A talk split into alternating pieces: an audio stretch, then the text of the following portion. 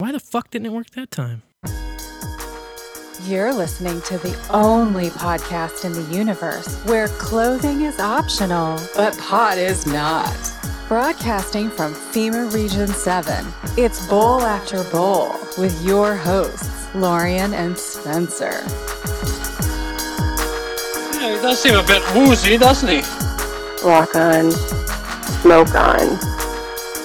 Mwah. Sm- sm- smoke weed every day. Wow, I am really high.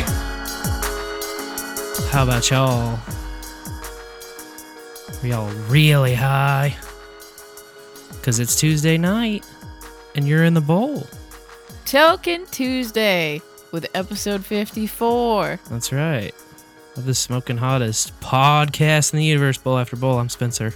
And I'm Lorian. And we are coming back at you another time. Yeah, on December 22nd, 2020.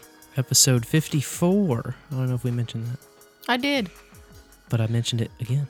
And now everyone definitely knows.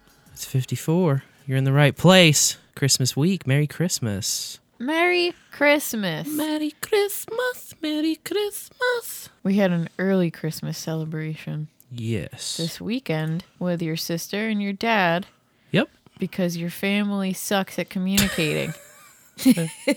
Essentially. and we were going to make damn sure that Christmas happened um, because oh, for some reason we all thought your sister was going somewhere else on Christmas. So we did a week early Christmas celebration. And then, like, a week beforehand, I'm texting with her and she's like, yeah, well, we're doing this because dad's going to be out of town for Christmas. I was like, no, he's not. He better not be. We have Christmas Eve plans, Christmas Day plans with the kids and him.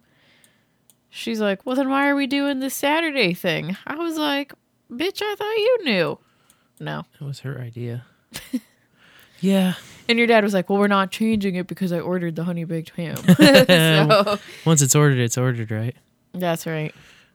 Oh, let's start things off at the top right by thanking a few people for bringing this beautiful show to you. Woohoo! This is not just uh, two married stoners in a basement. It's a little bit more than that. It's almost that. But it depends upon you, the bowlers. It depends upon Nodebit for giving us the infrastructure on which we stream. So if you're listening to the audio stream right now, thank you, Nodebit. Setting that up, keeping it running for us. Thank you. And thanks to the subscribers of the OnlyFans. Uh, Oh, yeah. The live video feed. And really, the philosophy behind that is we can't really do it anywhere else because anywhere else we get yanked off.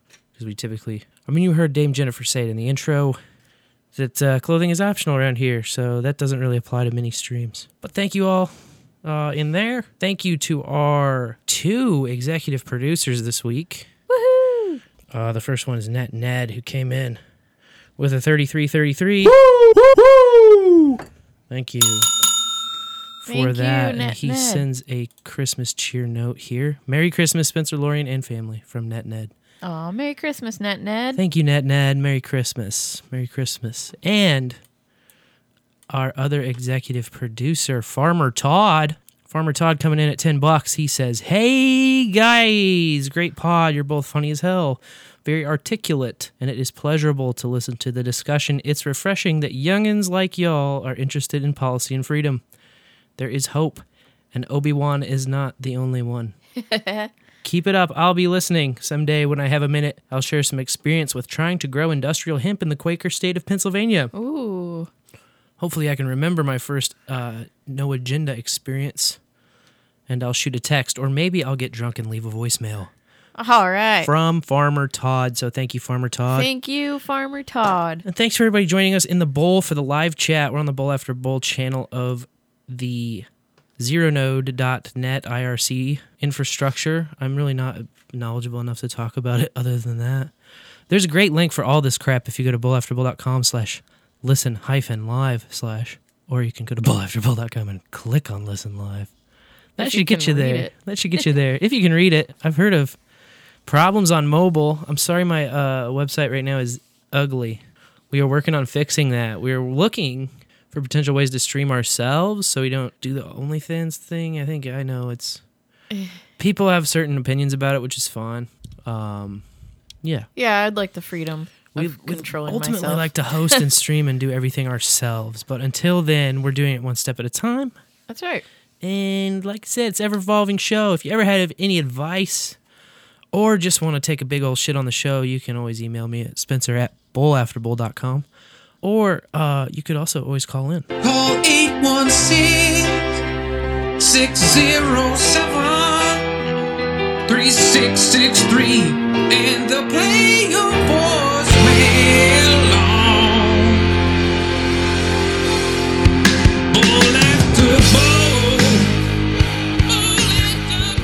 It's true. You can call in and we will play your voicemail on Bowl After Bowl. Many bowlers already have gotten their voicemails in. Uh, each week we do a topic called First Time I Ever.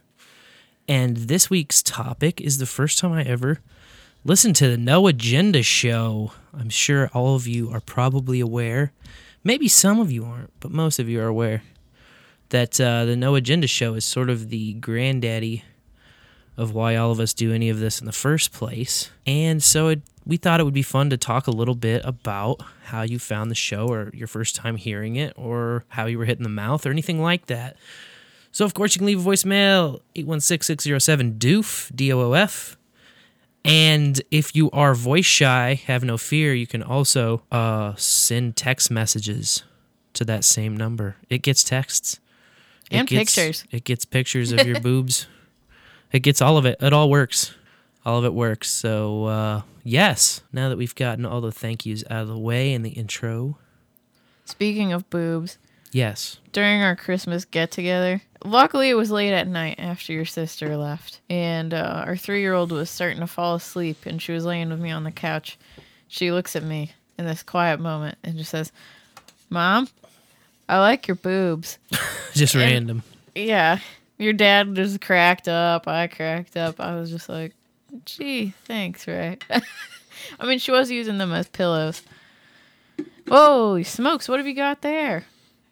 Scotch in a bottle. All right. Yeah, this is uh Lismore? Lismore? I'm not Scottish, but uh doesn't that harken back? You remember when JCG You remember when JCG used to do this every donation segment? Yeah. That was a fun time. Now it's Sir Spencer's turn.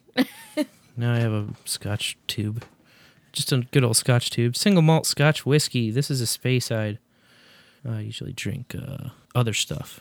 Other stuff. yeah, it's just, you know, I'm like, uh, just like everything else, I know just a tiny bit about just about everything, and not a hell of a lot about anything in particular. So this one I never tried before, and I, try- I figured, fuck, I'll try it out. You know, Yeah. as long as it's not peaty to the hill, I'll probably like it. Light amber colored with a fruity nose, followed by flavors of toffee and a long-lasting sweetness on the palate. Wowie zowie. Hard to beat. Yeah. Season's greetings. Merry Christmas. It was a hell of a uh, solstice yesterday, darkest day. We saw the conjunction of Saturn and Jupiter clearly Very clearly. on the southwest horizon. Bright even here in the ghetto of Kansas City. Super bright. Nothing light pollution can do to bright uh, to to kind of wash that out. It was nice. It was pretty. Yeah, the girls enjoyed seeing that. And while we were out looking at it, the girls got to see four reindeer, as they called them. That's right. we get white-tailed deer in the yard a lot, even here in the city. And uh, yeah, of course, they are reindeer. Yeah. Santa's reindeer. Four reindeer grazing. Ray kept saying, I think they're looking for me and Asina. I was like, well, they found you. They found him. It was good stuff. Good stuff. Yeah, it was a clear night, pretty nice, even nicer today. Oh, yeah. Got up to past 60 today. Not too shabby if you ask me. We had a little uh romping around in the country earlier this morning. Well, earlier this afternoon, I should say. With my buddy up north. He just got one of those razors, you know, those side by sides, so he spends just about every free hour driving that thing around the trails in his woods on his property. Which is great. That's a great uh great hobby. What, 30 acres out there? That's right. Yep. Yeah. Little 30 acre spot. Pretty badass. That's the uh, long term plan for Mama and Papa Bowl here. Move in the woods. Get deep in the woods, somewhere where neighbors can't see you walking around naked in your yard. Yeah. Ideally. awesome. Ideally. It's like uh, World Naked Gardening Day comes by every year, and every year I'm always like, eh, Not in the hood. I'm with you in spirit. Yeah. yeah. Yes. Take care of the aloe vera plants in the kitchen. Right. Naked. Yeah. Indoor naked gardening. whatever little bit you can do, whatever little bit, whatever little bit. Boy, it's been a wild week though. yeah. that wild. Yeah. Mhm. I have a um, a based business in Johnson County. Based business alert. Yeah. Don Chilito's. Oh yes, that's right. You were reading me. You were reading this about uh, last night to me about Don Chilito's, and then C Mike texted me out of nowhere and was like, "Check this place out, Don Chilito's. We should have a uh, no agenda meetup there because you can dine relatively free of mask. Is that right? That's totally right. Play the clip. Play that. Totally clip. mask free. Oh, you put me on the spot. And so, yeah, that's the plan. We need to plan a no agenda meetup for out there yes, as our next location. Don Chilitos. Don Chilito's has been on Johnson Drive for nearly 50 years, and they are one of the only businesses in Johnson County to flatly refuse to follow the rules. Yeah. Well, Ellen, the owner of Don Chilito's tells me he does not believe that masks prevent the spread of COVID 19, nor does he believe that many people have actually died of COVID 19. And he says he has no plans to force any of his workers who prepare your food or his customers to wear a mask. I, I feel that it's an encroachment on my civil liberties, my freedom. I think that it's unconstitutional. Barry Cowden isn't holding back. And I think at a time when our uh, liberty is attacked as it is being, that, that there comes a time when a man has to draw a line in the sand. And for Cowden, that line in the sand is being forced to protect the health of his customers by wearing a mask. Until recently, the business owner says he proudly hung a sign from his door letting customers know masks are not required here. Cowden says he had a visit from the DA's office back in June. 22nd. And once he learned there likely wouldn't be repercussions for not following the rules, What? he decided to stick to his guns. Johnson County District Attorney Steve Howe says there's not a whole lot he can do. And I'd have to file a big civil suit, um, and I don't even know what mechanism I would use to file that suit. We've explored that option, but that's a lot of resources for a hundred dollar fine. Howe says the county is exploring using the codes department and county legal as a way to enforce the mandate, giving them the power to I even go they as far are. as shuttering any business that doesn't follow the rules. Until then, he says he'd rather continue educating area businesses about the importance of wearing a mask. And I, I go back to, you know, the old little uh, signs: no shirts, no shoes, no service. I mean, we're just adding masks to the equation. That's all we're doing. Fuck and off. frankly, as a lawyer, I don't quite understand how having your employees wear a mask when they serve their customers at a restaurant is somehow impugning upon their civil liberties. I don't get how that correlation happens. I asked Cowden point blank, how would he feel if one of the people in his restaurant today died of COVID? God. And would he feel any sense of responsibility? Mm, I, I don't think that that's going to happen. so. Yeah. What if it did? What if it did at She doubles Walmart? down. I don't. I don't think it will happen. What if it did at Walmart, you bitch? Huh? What if it did at Home Depot, you bitch? Huh? What if it did at Sam's Club, you bitch? Good lord, it's so What? frustrating. The fucking double standard is just so stupid. The whole goddamn time these lockdowns have gone on, you can stand fucking pecker to ass in line at Walmart, coofing into a face diaper like that's gonna do shit. Good lord, it's like that's this. This is the only guy. The only guy that's like, mm, nah, I'm not gonna do that.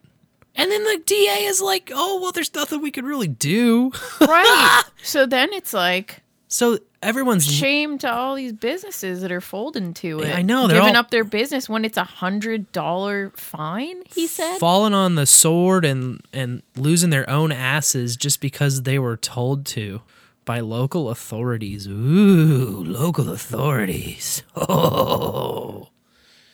Yeah, so we're gonna give that guy some business. Hell yeah. Um, upcoming on our calendar, we have a date with John Fletcher and Carolyn Blaney on the 26th. That is the day after Christmas. And uh, that's going to be Bowls with Buds, first edition. Woo! So that'll be fun. And then we're going to go on the Hogaroos on New Year's Eve, That's right. January 31st, the following week, the Thursday following, for, you guessed it, Mr. Hog Story. Mr. and Mrs. Hog Story. I should be so sexist. And yes, Hog story. we love it. I like fresh air, motherfucker. So we're gonna go there, and uh, we ask you to be there. And we'll probably have an announcement, I think, by Saturday regarding the KC meetup, the next KC meetup, because it's been a while, and I know a lot of people are probably wondering, dude, when's the next like KC meetup and stuff, man? Uh, and And waiting on us to put it together. since it's up to you, boy, yeah, it's up to you. it's it's on a list of like uh, 48 items of to dos that I have to do, and uh, you know I'll get to that. What else do I got to do? Let's see. Let me look at this fucking list. It's so long. It's like all this paper here. Let's see. I got to uh, do my website stuff for class. Yeah, I got to. Oh, I said I would make a some sort of stinger for Smashcast. Smashcast. Oh yeah. So we got to uh, make something clever I there. have to do that again. I might do. Uh, Smashcast. we can do something else. We can do something this or that. I don't know. okay. Yeah, we'll think of something. Some oh boy, to do list, eh? Some kind of smashing involved, I suppose. yeah, I'd smash that. I'd smash. I'd smash. Oh, I'd smash. Smash, smash. Smash, smash, smash. Yes, I would likely smash. Anyway, that's what's up. That's what's coming up, and that's what's up. And I'm kind of excited. It's gonna be a fun week. Heck yeah. Fun couple of weeks, really. Yeah, Santa Claus is coming to town. That's right. The big man himself. Be on the way, as the French Canadians call him. I don't want to let this clip go so quick though. Oh, Like we were you and I had a conversation the other day that I think is important to hash out again about how businesses because there are a few untouchables in this area sure. that have been able to do reservations at pretty much full capacity Mhm. it seems like as long as there's a reservation made they can keep serving and then there are others smaller businesses not as well established who when they brought up with the city like well we want to do reservations they're like well because of the size of your space you can only have one table at a time reserved. And those places obviously are not going to be able to keep their doors open Well, in the- six months of doing one table at a time. The places definitely targeted the hardest are bars that don't serve like a big menu of food. Like if it's just kind of like liquor is their deal, uh, which sucks because that's a lot of places, especially in Westport, you know, yeah. That what just because they just want to serve liquor, they're they're penalized, and um, the the double standard, the health thing, like you can blame it on COVID, but there's so many other exceptions. And it's just like you're saying, you know, some people are untouchable, some people are not. Some people have to be punished, even though none of this was anyone's fault except China. Yeah. So a lot of places out here are just like curbside pickup only or delivery only. But fuck, I think those people, all these businesses, should follow in the Don Chilito's footsteps and just say, fuck you, I'm open. And then, you know, if they get a fine, just open a lawsuit, right? Like, Yeah, why aren't mean- businesses filing lawsuits? You'd think that you could just get some sort of uh, litigation going and pending and then just keep it pending. Like they dismiss it and you file something else or whatever, you know, just keep that ball rolling. You saw that uh, gym in New Jersey that is just staying open and they're just incurring fines and really in this time if I if I were trying to do the small business thing, I would just try to calculate racking up fines as part of the cost and Sure. just fact, factor it directly into whatever the business plan was. Like, okay, well, we expect to get hit with a thousand dollar fine a week, and how do we, you know, absorb it, knowing that, you know, Right. Just knowing that, and then define. I mean, because when you start defying the thing, they're gonna do like this guy. They're gonna put you on the news. They're gonna give you free advertising, and a lot of people are gonna come out and Support support you. what you're doing. I'm just surprised that it hasn't been bigger. Same. You know what I mean? Like, it's how long is it gonna go? indefinitely. How long is it going to go? I think that people are fed up with the lockdown stuff in general, but then to just poke the bear with this congressional spending bill, ah, I mean, everyone is pissed off about this. Like, it's not even about like a Trump Biden thing, and it's not about a Republican Democrat thing. No. Only seven, of- or no, six, only six senators voted against this bill. Jeez. And uh, it was like 50 some odd, I think 53 representatives out of the nearly 500 I think that they have. What the fuck, man? Yeah, So this is a bipartisan bill that's passed. And uh, Trump, he said tonight he would veto it. He's sending it back. He said, give me something that's like worth a crap. Um, what's with all of the foreign handouts? $1.3 billion to Egypt, which he pointed out Egypt's just going to turn around. It's for Egypt's military, and they're going to turn around and buy almost exclusively Russian arms with it. Hmm. So, what the fuck? You want to bitch about Russia and their interference and their hacking of elections and their disinfo of uh, M&Ms on Hunter's dick and all this shit, but then you're going to send them 1.3 billion through Egypt as a proxy? I mean, none of this shit makes sense, and the inconsistency is so redonkulous, so redonkulous. I was coming into the show tonight to try and give like major hoopla, big props to one of our senators, Josh Hawley. Um, so I talked last time. It's wild because it's been so long, It feels yeah, a week is a but long it's only time. been one week, you know, politically. and it's been up and down. Well, last week we told you that I talked to Roy Blunt's office and I talked to Josh Hawley's office regarding the Stop the Steal and where they're standing on that. So, Roy Blunt, when we talked to you last week, had kind of joined Mitch McConnell in discouraging other Republican leaders from contesting the electoral college votes. Specifically, they can do that, I think, uh, as the votes are unsealed on January 6th. And so the Republican leadership is like trying to get out in front of it, trying to get out in front of fixing the fraud, which is absurd and on its face. Um, you take that, and uh, then Josh, you know, I called him that day because Josh Hawley was silent on it. Roy Blunt was cucked on it, and I was just like, look, I told them both, like, you're going to have to fight for Trump. You're going to have to do everything you can to get to the bottom of this fraud and make us, you know, believe our votes matter. Make sure that you're fighting for us. It's going to take bravery and leadership on this issue. And I basically wanted both to be like aware you can't, you don't need to be afraid to, to fight for us on this issue. And Hawley did. In fact, the very next day in a intelligence hearing, intelligence committee hearing, he had said I talked to like 30 constituents yesterday and they all said they feel disenfranchised. They all said that they believe there's fraud. They all said to fight for Trump. And he said, you know, these are just regular people who are uh, you know, at least politically aware, but they're just contacting my office and this is what they're saying. So I got to stick up for my constituents. So it was like, yeah, my voice is directly being heard. It was like a direct reference. Yeah, that was very cool.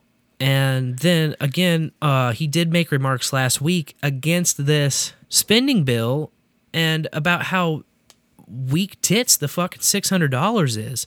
I mean, $600, you might as well come to my house and just piss on my front door for $600. That's jack shit. I live in the fucking, I live in the ghetto. I live in a, you know, a very small place in a very, um, let's say, low value neighborhood to uh, to parse words here. Um, and six hundred isn't going to cover my mortgage for one month. No. Anyway, even here, rents all around me, even here, uh, start at seven hundred bucks. They start at seven hundred, even here in the hood. So the six hundred dollars for what? The last fucking when did we get the well the last check? It's been six or seven months. Yeah. I mean, it's it's absurd what they're doing to us, and it's plain, and it's obvious, and it's in front of our fucking faces, and it's not a Democrat or Republican thing. They're both in on it, and we've talked about this for years. But, um, you know, they're they're just they're just in it for themselves and for everyone who greased them into the seats. This whole thing just reeks of kickbacks and money laundering and money going to you know in certain places to directly to our fucking enemies abroad. And we're supposedly, I mean, this is called the COVID relief bill. What does it have to do with COVID or relief? Almost nothing. Just an insulting $600 check is all that we the people are going to get out of it. Give me a break. So it gets kicked back to uh, Congress, and Trump said, Give me a bill that's worth a shit that I can sign. Take the foreign spending out and put $2,000 in there for every person, is what he said. And uh, we'll see, I guess, what happens. And he said, You know, if you don't get it done, then the next administration will have to pass some COVID relief. And he said, And maybe that will be me. So he's not also giving up on the uh, whole inauguration thing, on the stopping the steal. He's not giving up. Oh. How many times have you seen Trump be triple and quadruple down on something and turn out wrong on it? I mean, it's this. It just. It's not the style. It's not the pattern. So, you know, we've been saying it for almost two months now, but I don't. I still don't think this thing's over. You know, I think there's still more to see. Definitely. They actually um so they in that bill they had making uh streaming illegal streaming a Oh. felony. That's right. Right? So like pirated movies, I'm guessing. Like So actually, from what I didn't rabbit hole deep enough on that, but from what I read, um, when it makes illegal streaming, it basically doesn't allow you to stream copyrighted content as part of your content.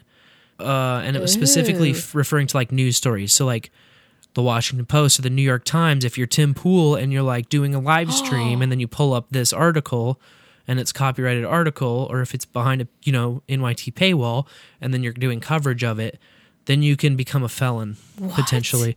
There's all kinds of Whoa. crazy shit in this spending bill. Um, I just saw tonight that there's a line in there that actually uh, basically ties the president's hand from invoking the Insurrection Act. Oh.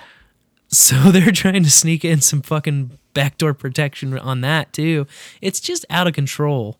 And to think that people were going to go along with this or just uh, I mean, there's nobody nobody's on board with this. This is not a left right thing. This is like an America getting fucked thing. All of us at the same time. I did think it was funny that AOC tweeted talking about how fucked this is, but she also voted for it. Right. Oh, and you didn't get back to Hawley. Right. Well, Hawley did the same thing. Totally So- let us down. he he did whine about how we are only getting 600 bucks and then he ended up voting for it so you know Yeah, and he kind of like boasted about how he's like, "Well, I'm voting to help the people," well and it's like six hundred bucks, dude. That's not help. he didn't exactly i wouldn't call it boasting about it let me find the actual tweet Okay. because it shouldn't be too deep here he was basically like this bill sucks but the one reason i'm voting for it i know i can find it I was just giving you time, but okay. There's um a provision in it. It's crazy that it's almost six thousand pages long too, and it passed in what fifteen minutes. he fought he was trying to get um a direct payment of twelve hundred dollars, twenty four hundred for couples, five hundred per kid, which I think was what we got the first time around, right? That sounds really familiar, those numbers.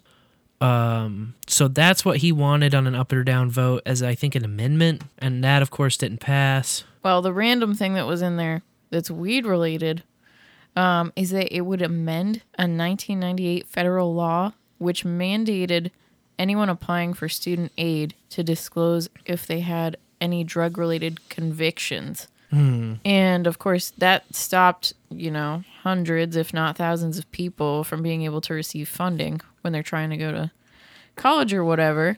Um, and it also had another section that restores the eligibility of those incarcerated to apply for student aid and Pell Grants. Just a fat stack of shit. Just random, like Just a fat stack And of shit in the name of COVID relief. giving uh giving former presidents like four million dollars, right? I think I read that in there. I saw that. Who writes these? It's not the Congress people. It's got to be lobbyists.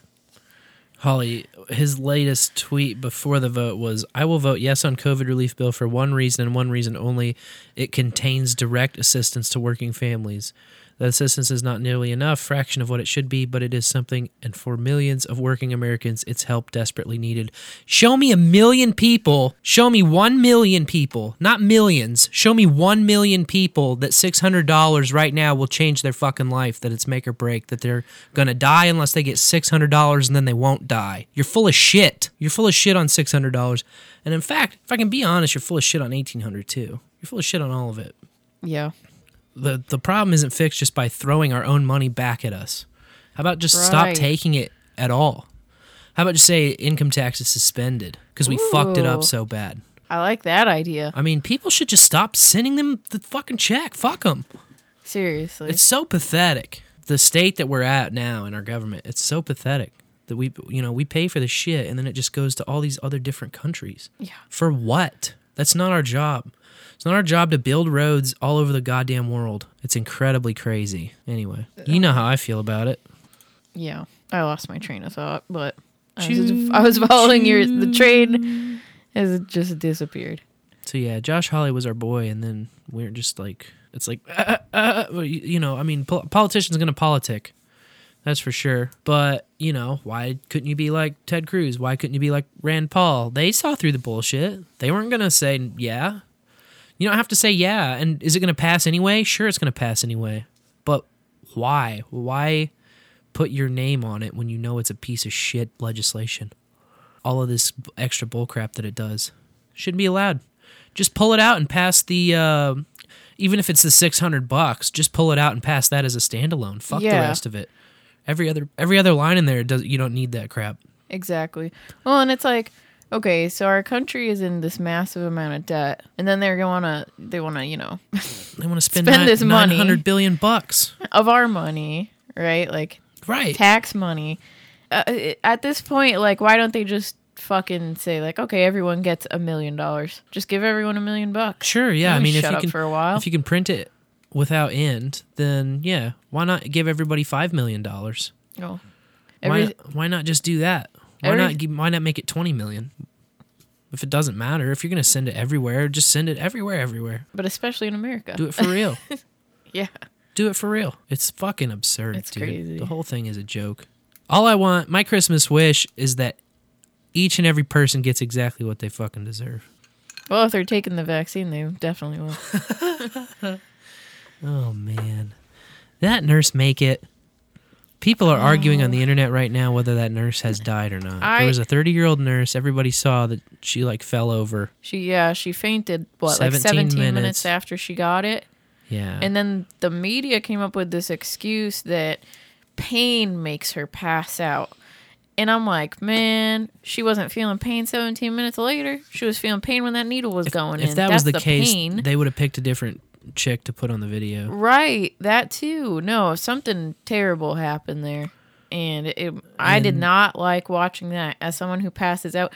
But I'll tell you, I pass out before the needle pricks or during, not Before after. during. Yeah, once it's like 17 minutes later, then Oh, then you're good. I think you should be all right. Just give you a uh, cheese on cheese cracker and a little juice box, and I think you're okay- you think you're okay at that point. But yeah, we're not we're not hearing much about it. That's worrisome. I've seen lots of articles that was like nurse died after taking COVID vaccine, and then um, but haven't been able to verify any of these sources. You know, a lot of disinformation out there. A lot of disinformation, even uh, disinformation on dipping sauce. Really, that's what I heard. Yeah, I've got a clip on dipping sauce. Do you?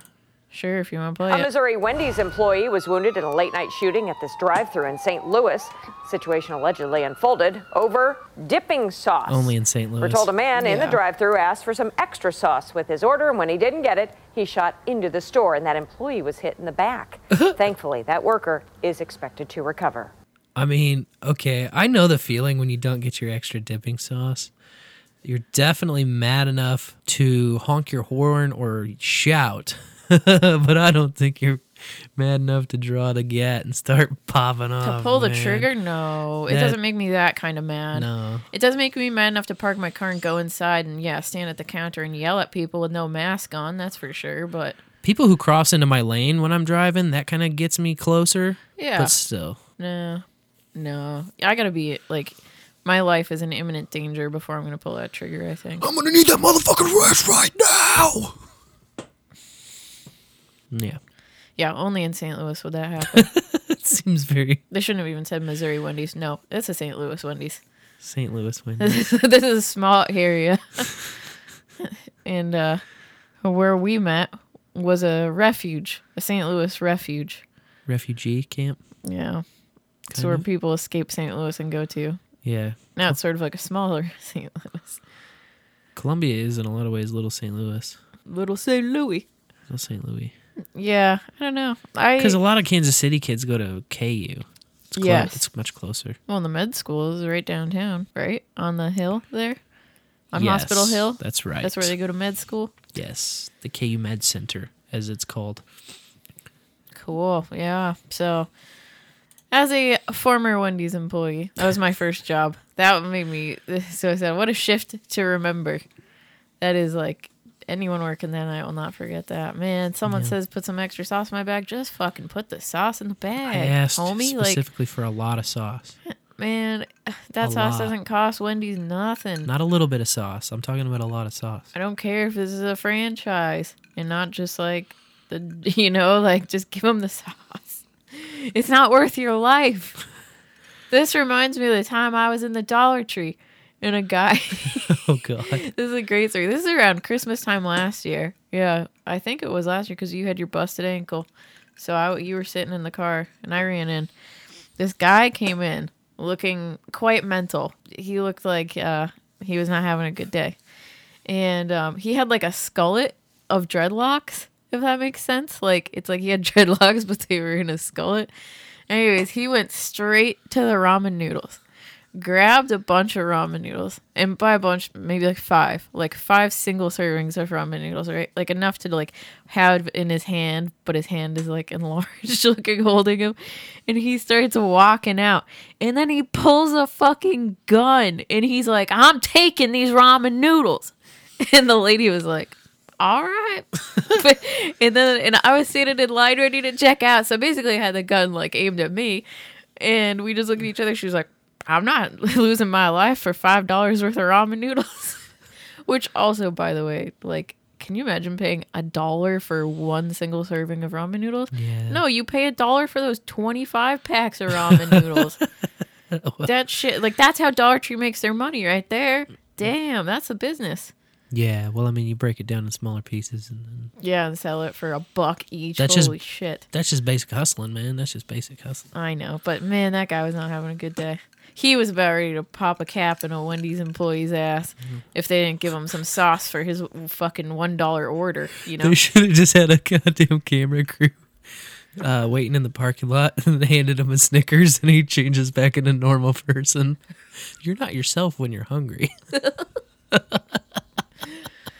You probably would said, "I'm allergic to peanuts." I just Boom, robbed, blam. I just robbed the Dollar Tree for five noodles, boy.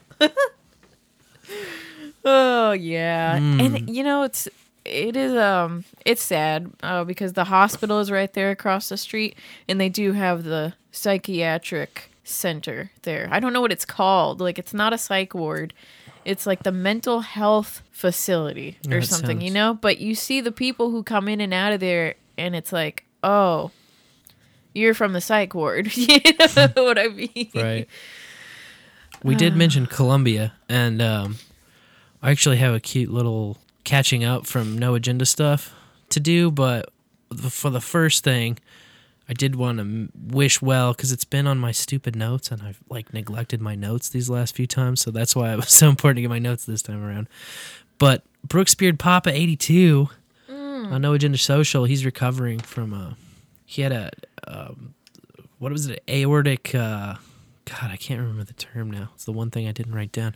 But Jesus, he had to have emergency surgery. His heart was all Yeah. jacked up, man. So now he's on the mend. But um, even the No Agenda show had a had a shout out for him. this I as well. And it truly is kind of a family. In fact, so much so uh, that I received a note this morning. Uh, Brooks Beard Papa eighty two. Uh, we want to give him uh, right off the bat a little bit of emergency health karma. Uh, he posted, "Pray for me, guys. I'm in the emergency room with an aortic dissection. Dissection. That's it. Going to the operating room immediately. So uh, we're going to give him a little health karma. You've got karma. It really is a family there. Really- He's talking about No Agenda Social. It really is a family. It is. We're all running our mouths at any given time. I saw B Papa's uh, post Yeah, he's got that after the. Tony Stark looking thing on his chest now. Yeah. Man, scary stuff. But uh, he got it fixed, so he's on the mend. But we wish him well. We hope we're doing all right out there. Brooks Beard Papa 82. This one's for you. And then um, on the very next episode, 1303, that was my first uh, art submission. I tried the 23 and she thing. Yeah. Um, but comic strip blogger, he did a he did a that's what she said. So he had the he always does that um thing where he looks at what's coming in and then he like tries to do his own slightly better version of it. One up. Yeah, kind of like a s- run with this idea thing, but That one, the Mink Road. And this was a comic strip blogger who came back uh, with a vengeance after many um, drawings of butts and farts. He finally wised Mostly up. butts. And uh, hold on. Comic strip. Comic strip blogger, comic strip. He has his own Comic jingle. strip. Comic strip. must be fucking nice. Comic strip. Comic strip blogger, comic strip Comic strip. blogger. That's right. Must comic strip fucking blogger. He hangs out on noagendasocial.com. And this he was had he submitted three or four pieces that were all pretty decent. We picked one that's pretty straightforward. this was interesting, um, and it was it, it was very straightforward. It was a, a red thought bubble with Chinese styled letters that said, "That's what she said." Now, apparently, Scott Adams had seen that on his Twitter timeline earlier in the day and had said he was pissed that he hadn't come up with it himself. So mad. Comic strip blogger emailed me and said, "Just so you know, this joke is eight years old." So he resurrected an old joke right on time. It fit. People loved it, and a well-deserved, coveted album uh, art credit for episode thirteen hundred and two. Uh, spot on. That's how it works. You get the low-hanging fruit. Steal if you have to. Well, we don't Well, say it's just- steal. it's Just- a public domain phrase. it's a good phrase, and I had not Yeah. heard it. You had not heard it. I had not heard it. Thought it was fantastic. Eight years old. Um. Uh, and just I don't know why Scott would be upset. I mean, there's plenty of stuff you've not He's not- heard not that people do, upset, especially in the chat rooms. But Yeah. 23 and G was another one that was Another pretty, good one. uh, or she. It should be pronounced she. She by the way. twenty-three and she. Yeah. and she That was also a uh, good was one. decent, but it was like the art itself was a little all over the place. it was the looking, text, man. so that didn't work out. Yeah, so it was the text that uh, I couldn't really get right. You live and you learn. And man, it just brings me back to watching Fletch do that art when we visited Fletcher and we listened to No Agenda on a Sunday live with him. And he just zooming this art out. He made like probably five or six pieces or something. Yeah, Just while was we were sitting around and gooned off our minds on some uh, nice Budawana. And man, just the way he flew, flew through those and just like added drop shadows like it was nothing. Click, click, slide, click, click, slide. It was crazy. I learned a few things just by watching him, honestly. It was cool. But I really need to work on typography. I just couldn't get the contrast down and make it like really pop. It I agree with them. There was just something that was not quite there. Even though it was like I think it was a little better concept and it was like the actual 23andme logo just slightly altered, but I'm telling you, man, I'm just not quite there. But I will say, very pleased to at least just have the artwork s- Mentioned. mentioned secondhand on my yeah, first try. First all right. submission. I won't complain. I'll take it. yeah, that was awesome. I will take it. Nice little surprise. The only other thing I wanted to go back to on the No Agenda show was this Farmer Todd segment because he Oh, yeah. he was a uh, producer on 1304 as well. Uh, Farmer Todd, as you remember from the top of the show, uh, was one of the executive producers for this episode of Bowl After Bowl, and this was the the segment. donations or uh, under his name. Farmer Todd, T- uh, Farmer Todd Teodotton, Teodotton, or Tyodotton, I'm sorry, Ty, Tyodotton. Yes. Okay. In Wellsboro, Pennsylvania. Can't be even close. A Reverend Bitcoin jingle in one 5x speed. It's sweeter when it's faster. I Can't do that. 206 to 2016 Bordeaux Karma. Yeah, folks, greetings. Here's a some folding money from a farmer who bought the Bitcoin as a joke five years ago, and I just sold it. Wow. Thanks, G- JCD, for the 2016 Bordeaux tip.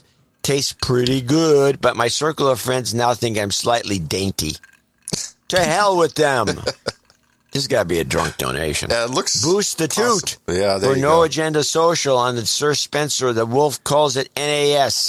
I do have a question which cabinet position will Corn Pop be occupying if the Biden Biden gets in? Yeah, he did this random shout out. And so I was uh, on that show, I was listening live, but I was down in class on the Zoom mm-hmm. class. And then all of a sudden I hear Sir Spencer the Wolf out of the corner of my ear in my peripheral hearings. And I was like, what in the fuck? So I had to go back and listen to the whole thing because I was only half paying attention at that time. And of course, it's Farmer Todd just ranting and name dropping and all this good stuff. Thanks for the shout out, Farmer Todd. That was funny. Yeah, Caught me off guard. Was like, what is going on? Yeah, that's that's all caught up now. I missed it too when we were listening live together because I was working on a transcript, and you're like, "What did they say about me? what did what did Farmer Todd say about me?" And I was like, "Don't assume he called you douchebag," but that was what was on my mind. Ah! I was like, "I bet you just got called out." Yeah. Dumped on. No, Dumped on. No. no, you got the random shout I out. knew if it was Farmer Todd, it would have homie been something, hookup. something friendly. Yeah, shout out to Farmer Todd. Good stuff. Well, that was my no agenda rundown. That's nice. I'm glad that you're all caught up in your notes since you don't use notes for bowl after bowl ever. But tonight you found your notebook with three weeks worth of notes scribbled on it. I did. I had all these goddamn notes, so now I can. This whole page is not. I'm a little bummed anymore. you didn't clip Trump's uh, veto uh, talking because I thought it was funny the way that he said like, and whoever the next administration is could be me. Yeah, But whatever. you know I'll that's agree. funny. Yeah, it's funny. He's always funny when he's high energy. Um. You know what else is funny? Yes. The drag races that go on by our house. Oh yeah. Not really by our house, but like if you go half a block to the west, is that west of here? I don't know, but there's an industrial complex. And very maybe for the past 6 months or so, there's been street racing just like every Friday night and you can just hear them just tires like and you know, Yeah, it's people like a- shouting and loud music and stuff. They want to be Tokyo Drift out there. And uh, your sister got caught up in it one time driving home, which was the first time I realized like what was going on. We had heard all the noises before, but part of the little uh, the little chunk in me was like, "Oh, the police chase!" Just lots of police chases in my neck of the woods. No, no. Um, but they ended up performing their little uh, like donut stunts and stuff right downtown and getting um uh you know the cops showed up without their sirens on. They just like showed up and then walked up to all the people standing around these cars stunting and we're like hey you gotta go. You can't be doing this in a fucking intersection on main street I know they were like down on 12th and Main or something. Just yeah, and they said they were celebrating one of their homies that just died. Um, but anyways, so the news started covering them, and they're like a formal group, like a formal organization. And do you know what their name is? Oh my god, I can't wait. Smoke your tires, not your homies. Smoke weed every day. Oh boy, yeah. So, welcome to our hood. This is uh yeah. As much as I shit on Kansas City or on St. Louis. It's not like Kansas City doesn't have ignorant shit going on too. yeah, smoke your tires, not your homies. We're not shooting people over sauce packets, but we're smoking our tires, not our homies. Yeah. And, you know, sometimes smoking roofs with fireworks. That happens a lot in our Yep. neighborhood. Yep, yep, yep. Lots of residential fires from fireworks, just randomly. like in the fall and shit. Yeah. you see a house burning down, you're like, what the fuck? It's always Like, fireworks season here. Oh. All year round. Yep. So uh there was a pretty uh common played 33 story this week. Oh yeah. Yeah, I saw it. Um, WAPO shared it, and then Reuters also shared like the same statistic in the headline with slightly different wording. And from there, lots of like smaller publications that some I'd never heard of, they started sharing it. Well, Reuters is kind of almost like AP in The a certain Wire. sense. Yeah. Yeah. Well, anyways, apparently according to this headline that's being pushed out, an American dies every 33 seconds of COVID. Oh, isn't that convenient? Can you believe it? Uh, honestly, no. No, me neither. I would believe it that an American dies every 33 seconds, but of the COVID, no. Yeah, then they got to jam a coof test up every hole and see which one comes back positive. Yeah. And if they don't Oh. have a positive, then they'll just sneeze on it. Listen to this. Pu- so, if I'm reading from an article that may be behind a paywall, is that illegal streaming? According to the I'm pretty thing? sure it's all illegal Okay, streaming. well, what you're hearing right now is illegal. Being pirates. I think if you make someone laugh, uh, then the laugher is to be immediately executed, and the one that made you laugh also must immediately be executed. by firing squad. Yes. Because we can't have any of that. Listen to this puke-worthy line. Every time you listen to Bing Crosby's White Christmas, about five people have died of the virus between the beginning and the end of the song. Oh, that makes me want to put it on repeat. Oh. It's true. Not to like totally go off of the 33s, but I got uh, some positive responses from Rayla and Asina singing uh, Fa Wah Wah Wah Wah, their uh, Deck the Halls rendition last week. And especially with my family in the Northeast, where apparently Christmas music is not being played anywhere except for on one radio station, which is pretty lame. So I decided to record the kids uh, anytime I could when they were singing a Christmas song. And so today I bring you um, a snippet of, well, I'll play Jingle Bells first.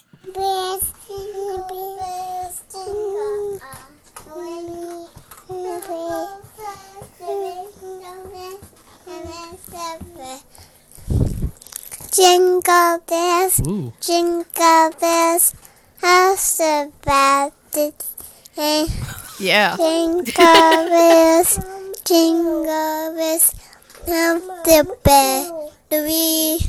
But see, so she- far tonight, I'm average. Ray realized I was recording, so then she came up and put her mouth right on I saw that my phone. that mic got hot on the second verse. Yeah. Yeah. And then, uh, but this is my personal favorite, a song that they learned this past weekend at Pop's house while celebrating uh, with their aunt for Christmas and us. This is their version of "Oh Christmas Tree."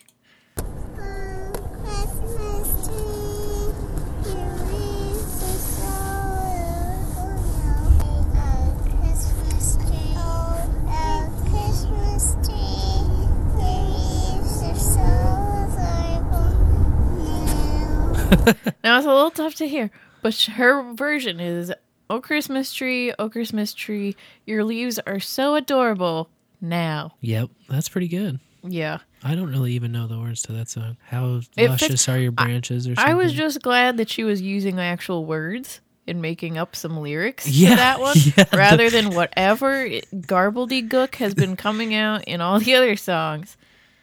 like my grandpa texted me today and was like, "Yeah, I was sitting at the dentist office and I decided to uh just like listen to uh deck the halls of the girls singing and everyone just like stopped and listened and then like giggled together and it was just like great we all had a reason to smile for once Right. and i was like yeah but they're literally she's like deck the halls a goopa dupa Yeah. fa ra ra ra ra wah wah wah wah hesto pesto la la ding dong There's Like, a lot of pesto. There's a lot of like There's a lot of deck the halls with queso blanco. I Queso don't know. Blanco, yeah. Frosty the Snowman made an appearance in the very long version that I sent to my family, like, and then one of the lines randomly. Yes. Yeah. So uh, they're great fun, and uh, the littlest one, Asina, she'll be two in February. She does a great Santa impression. Ho, ho, ho. She goes low on her voice to do that ho ho ho. She go ho ho ho. It's ho ho ho. Because she has a pretty high pitched voice, but And sometimes she'll po she'll go ho ho ho, a Christmas. hey Christmas. yeah. So they're Uh fun. oh, C Mike's in the bowl. See Mike in the bowl. What's up, C Mike? See Mike helping us plan our next No Agenda meetup at Don Chilito's. That's right. It was C Mike, and I'm wrong. so I have another 33 story. Obviously, I got two more. And this one, uh, talk about not being qualified for a job. Uh oh. Johnny Depp's ex wife, Amber Heard, is doing speaking gigs for $33,000 to talk about domestic violence. Must be fucking nice. Must be fucking nice. Well, she's an expert on domestic violence, right? On being the violent one, For whipping Johnny Depp's ass so many times. for being a bitch. yeah. Yeah, exactly. Carbline's in the chat, like how to do it. Ex- probably that's what she's gonna, uh, you know, tell everyone. This is how you can get away with it for so many years, and be married to the universe's sexiest man. Just awful, awful, awful, and like something we've heard a lot about by listening to um, Doug St- Stanhope. That's right. Audible books. You know, I don't really take sides or really participate in a lot of TMZ style bullshit. But when the Amber Heard thing went down, Stanhope had actually been like close personal friends with Johnny Depp for a while during that whole period. And he put out, because I get his email list all the time for when he's doing shows and touring. And he put out an email on his own email list, standing with Johnny when nobody would, and saying, like, this bitch is psycho and she's full of shit. And I know them both personally. And that was the moment where I was like, well, there it is, man. Like, I trust what Doug says for sure. And, um, and she tried to drag Doug into all the legal shit too. yeah. And he just tripled down and said, fuck you. Yep, Uh, that guy's a gem. he sure is. Love Mr. Doug Stanhope. And I have a clip for my third 33 story. Oh, boy. This is uh, Wellington. 33 Wellington. Oh, boy. Let's hear it. Wellington the penguin. He's one of the Shedd's favorite residents. What a cutie. He earned his internet fame this year for his field trips that he's taken around the shed to the Field Museum and even Soldier Field. He went out there. Today is Wellington's 33rd birthday, so Wellington and Shedd Animal Care Specialist Tracy Deakins is joining us now. Happy birthday to you, Wellington. Big applause. How do How do you feel? Do- they were just ask, they were about to ask a penguin how he felt. They were about to ask him, How do you celebrate your birthday? Oh, Yeah. Sorry, I'm poor clipping on my part That's there. okay. But um yeah, 33 year old penguin. I'll And they said he's goddamn. the third penguin at Shedd Aquarium in Chicago to turn 33. well, I'll be damned Now penguins in the wild only live to about 15 because it's cold there. because it's cold because they have to survive on their own. They have Yeah. to catch the fish and try not to be eaten by uh, seals or I whatever. mean, that many years you got to go out and uh, brave the seals to get your fish, and uh, Well, she's dead. yeah, it's not gonna last. Sit on eggs for a while or But whatever. if the nice lady in uh, khaki shorts brings you A bucket of fish. pre-killed fish, and you just gotta swallow, I mean, shit. Yeah, man, penguins at the aquarium have the life. And, Yeah. And as you heard, he was uh, kind of a you know internet sensation for a while when the corona first struck, because they made all these stupidly cute videos of him wandering around outside of the uh, section that he's Ah, stuck sure. in. You know, they like took nobody him out so on can- what they called a field trip, and they just walked the penguins around the park. Yeah. They do that at the Kansas City Zoo too. Yeah. March of the Penguins, they call it here, though. The Penguin March or March and of the Penguins. Yes. I remember the first time they did it, we went with the girls, and those penguins, they came out of the little penguin center, and then the one right in front just fell right on his oh, face. Oh face. yeah, that was so funny because they were mar- marching all in a line, and that first one was like running fast, all eager and proud, and then he just hit his he just splat right on his face, and everybody in the whole crowd was like, "Oh!" yeah, I think the crowd reaction was funnier than the fucking It was. penguin even following myself. you could himself. feel that the aquarium is actually in the heart of the hood Just by the reaction. Yes. Yeah, people stopped throwing dice to look over at the penguin. fell. oh. well, do you want to go behind the curtain? Wow. Yeah. Yeah. Fuck yeah. Sure. Okay. Can you go? I'm gonna. I'm gonna get a couple things. Okay. Try not to get stuck in the bees, my dang hair. Okay. There we go. Oh, oh Cool. man, have we even cleaned up back here since last week? No. Sorry. You can just sit over here. I'll be right here. The bowl behind the curtain is a bit untidy. Yeah, that's okay. Yeah. That's all right. Tis Yeah. okay. Tis the bowl. It's still comfy. Here we are, comfy back behind the curtain where we can discuss things no one else will discuss. Just Like- kidding. Yeah. Well, weed sales are up. Hey. A running running trend on this show every week. I'll just tell you how weed sales are up. I mean, there's nothing else to do but buy and smoke weed, right? Like you can't go to work, you can't go to church, you can't do anything. The swinger clubs are open, and that's about it. Yeah, exactly. Because you know, pandemic. Yeah.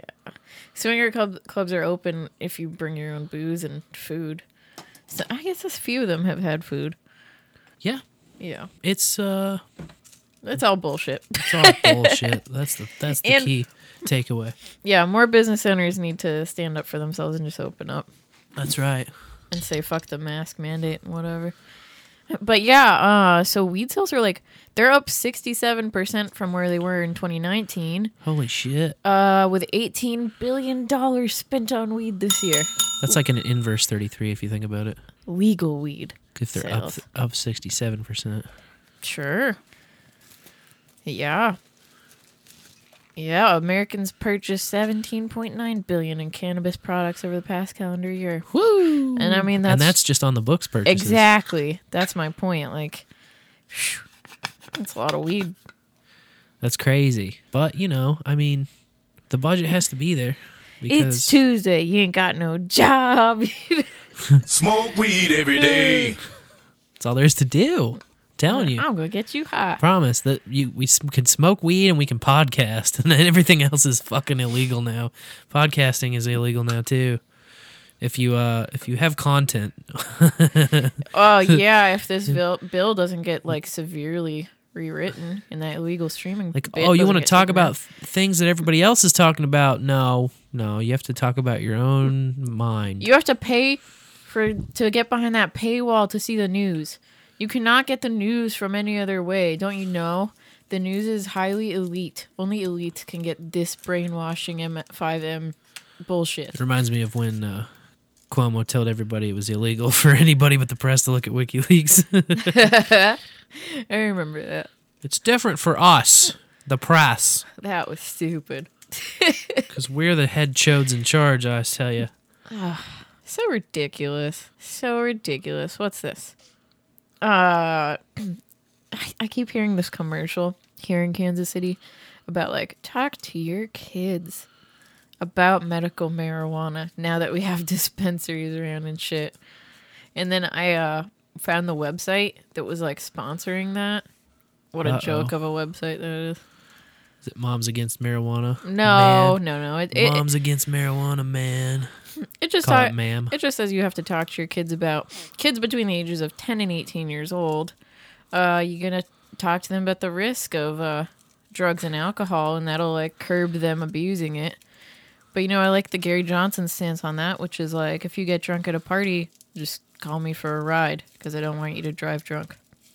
Yeah. You know, like And if you get stoned at a party, be sure to puff twice before passing. yeah.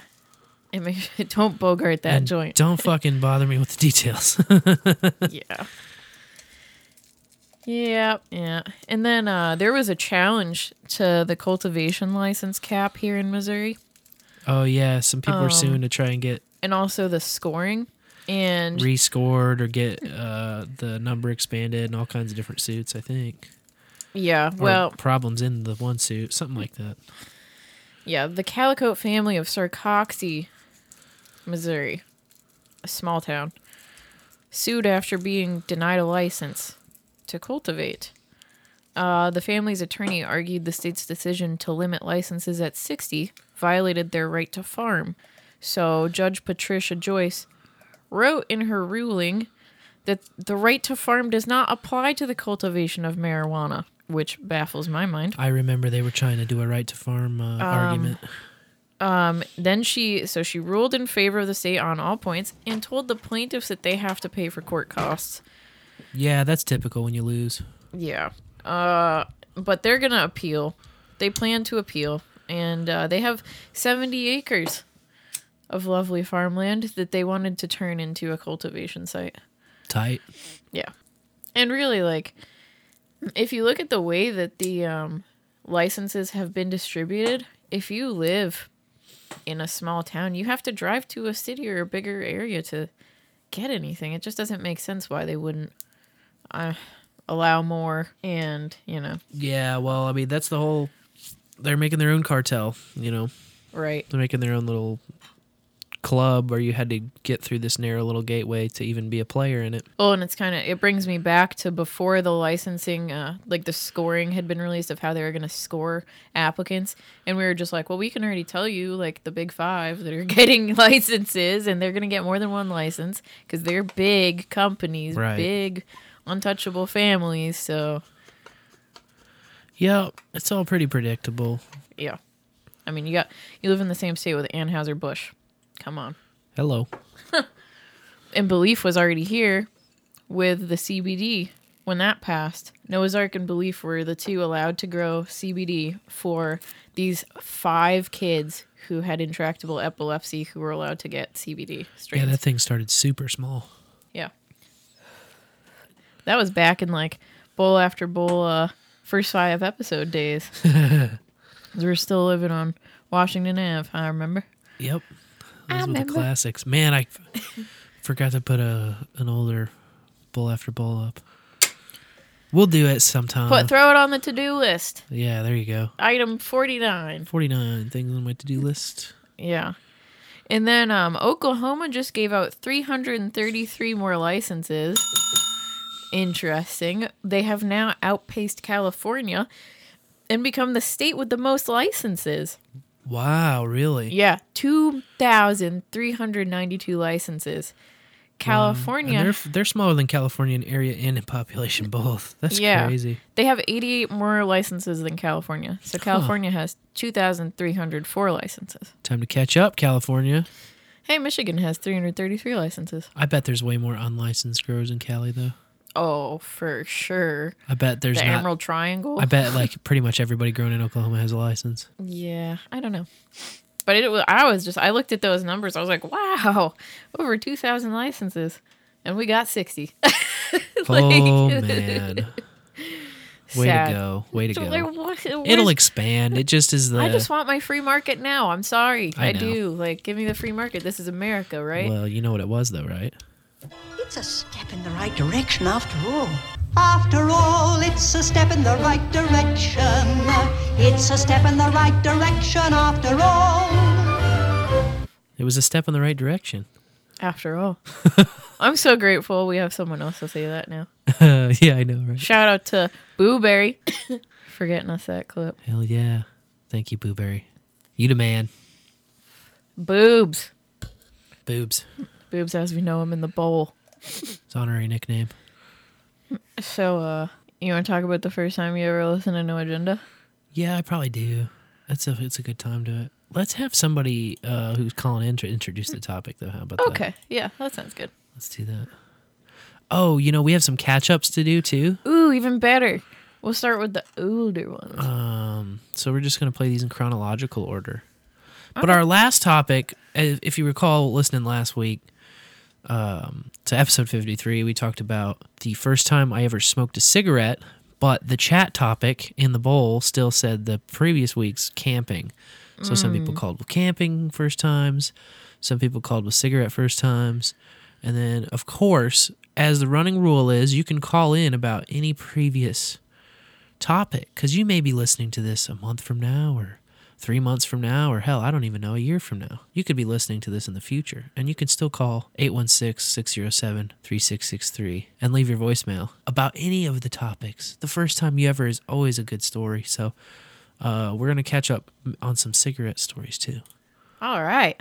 In the morning, my name is John, and I wanted to tell you about my first cigarette. in the morning john Um, it's a long story, but I'll try to keep it short. Uh, there was a time back in the 60s, the late 60s, early 70s, when everybody smoked, and that's when I grew up. And I had a couple of friends, Palmer and Rob, who hung out together, and we were all pretty much unsupervised. Uh-oh. And uh, they started uh, smoking rolled up newspapers on the roof of Rob's roof on the top of his house. And uh, they kind of brought me into that, and we would sit up there and roll up little newspapers about the size of cigarettes and light them off and uh, puff on the smoke. Holy and shit. We wouldn't inhale or anything, but it was very, you know, it was very uh, adult because everybody smoked at the time, and it was kind of uh, deviant and fun and just cool to sit on the roof all up there by ourselves. And uh, at some point, um, we were able to come across some actual cigarettes Yes. uh, you know, from one of our friends' parents or whatever, snuck snuck a pack of cigarettes out, and so we started smoking those. And uh, as time went by, you know, more unsupervised time out, hanging out with kids, running around the neighborhood. I mean, there was a lot of kids in the neighborhood. There was nothing, you know, there, it was it, we were just having a good time. You know, we were just uh, trying to be, um, you know, entertained or whatever. And you know, you went in with little groups, little punks of crowds of kids or whatever, and the older kids smoked and the younger kids wanted to smoke. And so, yeah, so we would collect, uh, glass bottles, like Coke bottles and, and turn those in for two or three cents a piece. Yeah. So you can get enough money for a pack of cigarettes at the 7-Eleven. and, uh, cigarettes were like 50 cents a pack, 52 with tax. And, uh, so we're out, you know, bombing around the neighborhood on bikes and hanging out and just in the woods and stuff. And some kid looks at me and goes, "You don't even inhale." And I was ten years old. Here, okay, I was like, "What's that?" Oh my god. Fifth grade. And uh, I said, "Yeah, I can inhale." And uh, that was my first cigarette. I smoked my first, inhaled my first cigarette when I was ten years old Wow. in fifth grade. What a and, champion. Uh, went on to smoke a lot more cigarettes after that. I bet. Uh, and eventually quit uh, 35 years later. But anyway, it was uh, it was just everybody smoked, and why not? It was uh, just part of growing up. Hell yeah. Yep. Different time for sure. That's funny though. Rolled up newspapers, and I talked about the first thing I ever tried to smoke was a rolled up piece of printer paper. Oh god, the dumb shit you do when you're a kid. I swear. about the same age, probably too. When I tried to smoke the printer paper, probably around ten or something. You have a. Did you leave me a voicemail? No. Did you leave us a voicemail? Hi. Hi. Hi. I want to go. Okay. Hi. Oh, okay. Those those pesky kids. Oh, I see. Whose kids are those? Calling into the bowl. Unbelievable. Unbelievable. Did you leave me a voicemail? Oh my goodness. I have caller ID, you know. I'll have you know. Hey guys, it's Funboy. Uh, so Hey, Fun Boy. you wanted to ask, your first time I ever for, was uh, last first time I listened to No Agenda. Well, that was back in 2009. Yeah, I've been listening to that long. So the first episode that I listened to was episode 66. Ooh. and you know the the community that has grown up around No Agenda was not nearly you know I mean, I mean I think they used to announce the show as no jingles, no commercials, no no agenda, right? That was Yeah. the, and there were there was almost no jingles whatsoever. And over time, it, it's you know the jingles have gotten uh, you know there were there were all uh, contributions from folks. The um, there was no art generator. There was you know there was just just nothing back then other than you know Adam and John and you know maybe the maybe the control room uh, and all of that. Um, so I have a I have an appreciation for what this show has grown from, and it is you know you really do have to build you know it's it's this it's this amazing community, but uh, you know and of course I found out about it when uh, John C. Dvorak was on Twit, and I knew John C. Dvorak from back in uh, you know, when when he was a uh, magazine writer, you know, I, I read him growing up in the '80s, and you know, Adam Curry, of course, I remember from MTV. So, There you uh, go. you know, and I saw the two great tastes that taste great together. and I was hooked. And first I heard that, I'm like, ooh, yeah, this this uh, hit all my things. And yeah, watching the, you know, the show just sort of evolve and, uh, and you know, being a part of it in my own small way. Yeah. Uh, I've uh, really, you know, it's been it's been a wonderful thing, and this is a wonderful community um, to to be a part of. So, I agree. uh, hope you both have a Merry Christmas, a Happy New Year, and uh, in in the bowl. In the bowl. In the bowl. Merry Christmas and Happy New Year Phone to you too, phone boy. Damn near OG. 66 is very Wow. early on, man. Yeah. I um speaking of 48 items on my to-do list, I also do want to like do all the early no agendas, but I have listened to the first few and episode 1 and all that. Episode 1, comic strip blogger is mentioned by name in episode 1. That's right. So he's I remember the listening he's the true one. OG for No Agenda because he was like he- Daily Source fanboy too. Like he was before, so before No Agenda even started, he was in on it. Wow. on the Adam Curry podcasting world. Mr. Oldie. Yeah, that's so cool, man. Well, the first time I ever listened to it was at the cookie shop. And I may have talked about this uh, on the show before, but when I first got into podcasting or even fi- like heard what it was, knew what it was, was when I was working at the cookie shop and I was the dough maker. Everybody else was kind of a delivery driver or a phone answerer or something else. I was the only person who made cookies on any given shift. So I'd go in there and just make like massive amounts of cookie dough, like 6,000 cookies at a, per batch, I think. That's what it ended up being. So on a typical day, I'd make probably, I don't know, 30,000 cookies or some shit. Dang. Uh, just a bunch of batches and then puck them out. So I'd th- throw them through a portioner, which would make little, you know, the pucks that you see. And then just line c- huge cookie sheets with these frozen pucks and put them in the walk-in freezer and just stack it until I stack the freezer full, and then I'd leave. And of course, if you're doing that eight hours a day in the back of the friggin' kitchen with nothing else to do, no one else to talk to, you're gonna have some headphones in. And you know, I've always been like a listen to music guy when I work, pretty Yeah. much. But um, at that point, for whatever reason, I was starting to get really into stand-up comedy. And so a lot of stand up comedians had these shows, these podcasts. And so the one most regularly is the most obvious pick, Rogan. And I was listening to Rogan all the time. And so that would be most of my day would just be doing the Rogans. And when I first started listening to Rogan, I'd listen to all of them because it was just so new to me. And I was getting to know the world and Joe and like his little merry band of friends and stuff. And then the first thing I got burned out on was like the fight ones because I wasn't really like I love watching fights. I'm just not really knowledgeable enough to like listen to shows about them. Just like I don't listen to sports radio, even though I'll watch football and get juiced about football, you know, if it's on. But like, it's not enough for me to watch analysis or anything like that. And I don't know, it was something that was really cool on Rogan that I heard and posted about on Facebook. I was like, ooh, Joe Rogan, woobity woobity. And somebody was like, you know, you should listen to No Agenda. So I was like, okay, sure, whatever. It was like a drummer friend of mine. And uh, um, so I loaded up No Agenda in the queue for the next shift and listen to one. And it was like, oh, this is fun. And the jingles really pull me in too. Like the way that they're just tied in and you can just like fire one off at any time Bowl after bowl. and just punch it in there and it's so cool um, and they had some good jingles so this was in like 2014 it's like the fall or the uh, probably like october november 2014 i don't know if the drummer's a douchebag i've always thought about calling him out but i feel like i'd have to get in touch with him first so i'd have to go on my old facebook account which has been deactivated for ages and ages I'll think about. I think about that sometime though. Like, I wonder if Kurt, a, I could get a hold of him, and b, that if he had ever donated or not, and I could call him a douchebag. Be fun. But at any rate, man, it ruined all the other shows for me. Like, then I'd go back when I started listening to No Agenda. I was instantly hooked. And so I'd listen to the new shows, and then when there wasn't a new show, I'd just go back a show, back a show, back a show. So that was Oh, cool. probably fuck i want to say in the early 600s or something like that you know like i said fall 2014 would have been or was it 13 remember we ended up looking this up It's 14, I think. i'm pretty sure it was 14 We ended up yeah. looking this up pretty recently because we still have clips from our original donations and stuff um, and then yeah i soon became an executive producer because i did the stone nation i sent in 42033 because John went on this rant about uh, weed, the cannabis plant.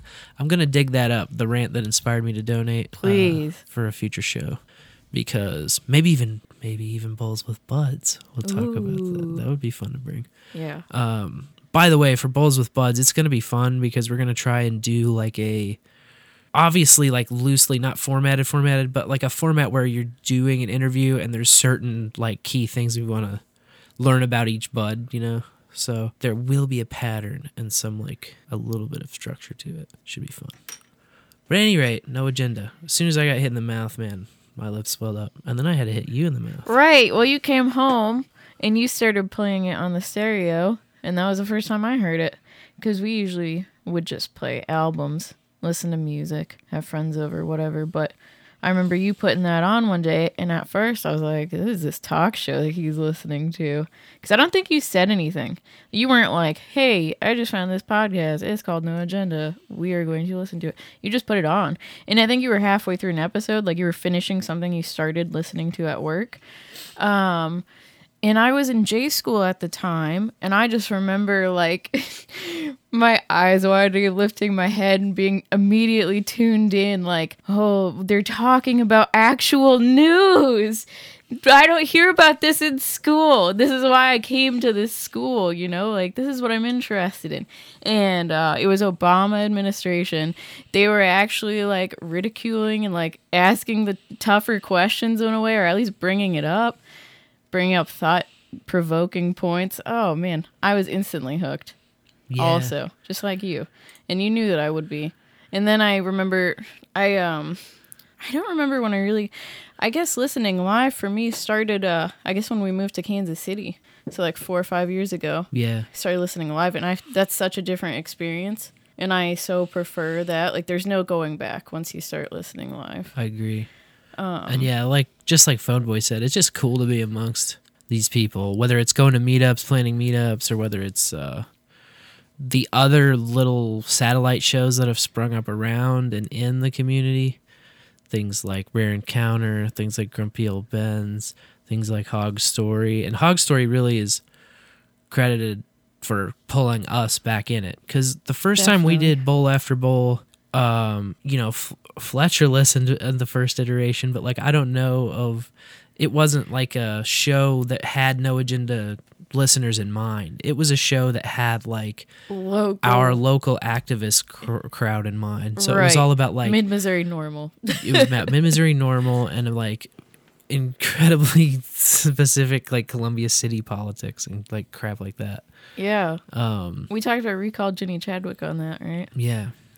And so the second iteration, I don't know, it's it's it's been a lot of fun just because you're interacting with people from so many different like walks of life and geographical regions and you can do it all in real time. to where it's it's a totally different experience, but it's been a, a wild ride.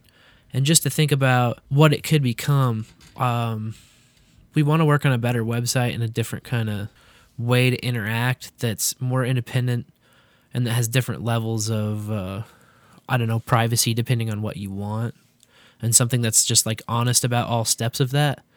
Like, I really was inspired by that podcastindex.org privacy statement, their privacy policy, where it just tells you in plain language what all the privacy policies are. Like, this is what we collect, this is what we ask for, this is what we could use it for, but we won't use it for this. You know, it's just all, it's not like legalese, like a lawyer wrote it. It's just in plain terms what their privacy policy is.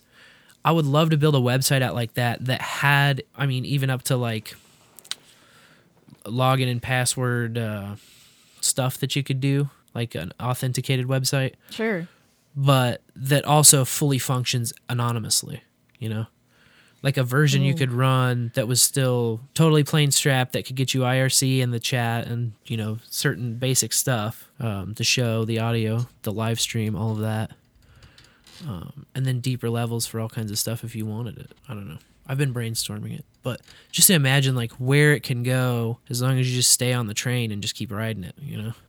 The community here is so awesome. I'm trying to coax Blueberry into putting all these wild ideas into some kind of audio play. He's talking about all the stuff he's written. There's so many creative types out there. So Seriously. I'm just on a collaboration station. You have ideas? Let's work on them. Hell yeah. And man, to come from just listening to the podcast in the car with you, like the recorded shows, to now with No Agenda Social and having this show, and it's just wild. What a journey. Absolutely. That No Agenda has been a huge part of. Yes. Uh, just like this next caller.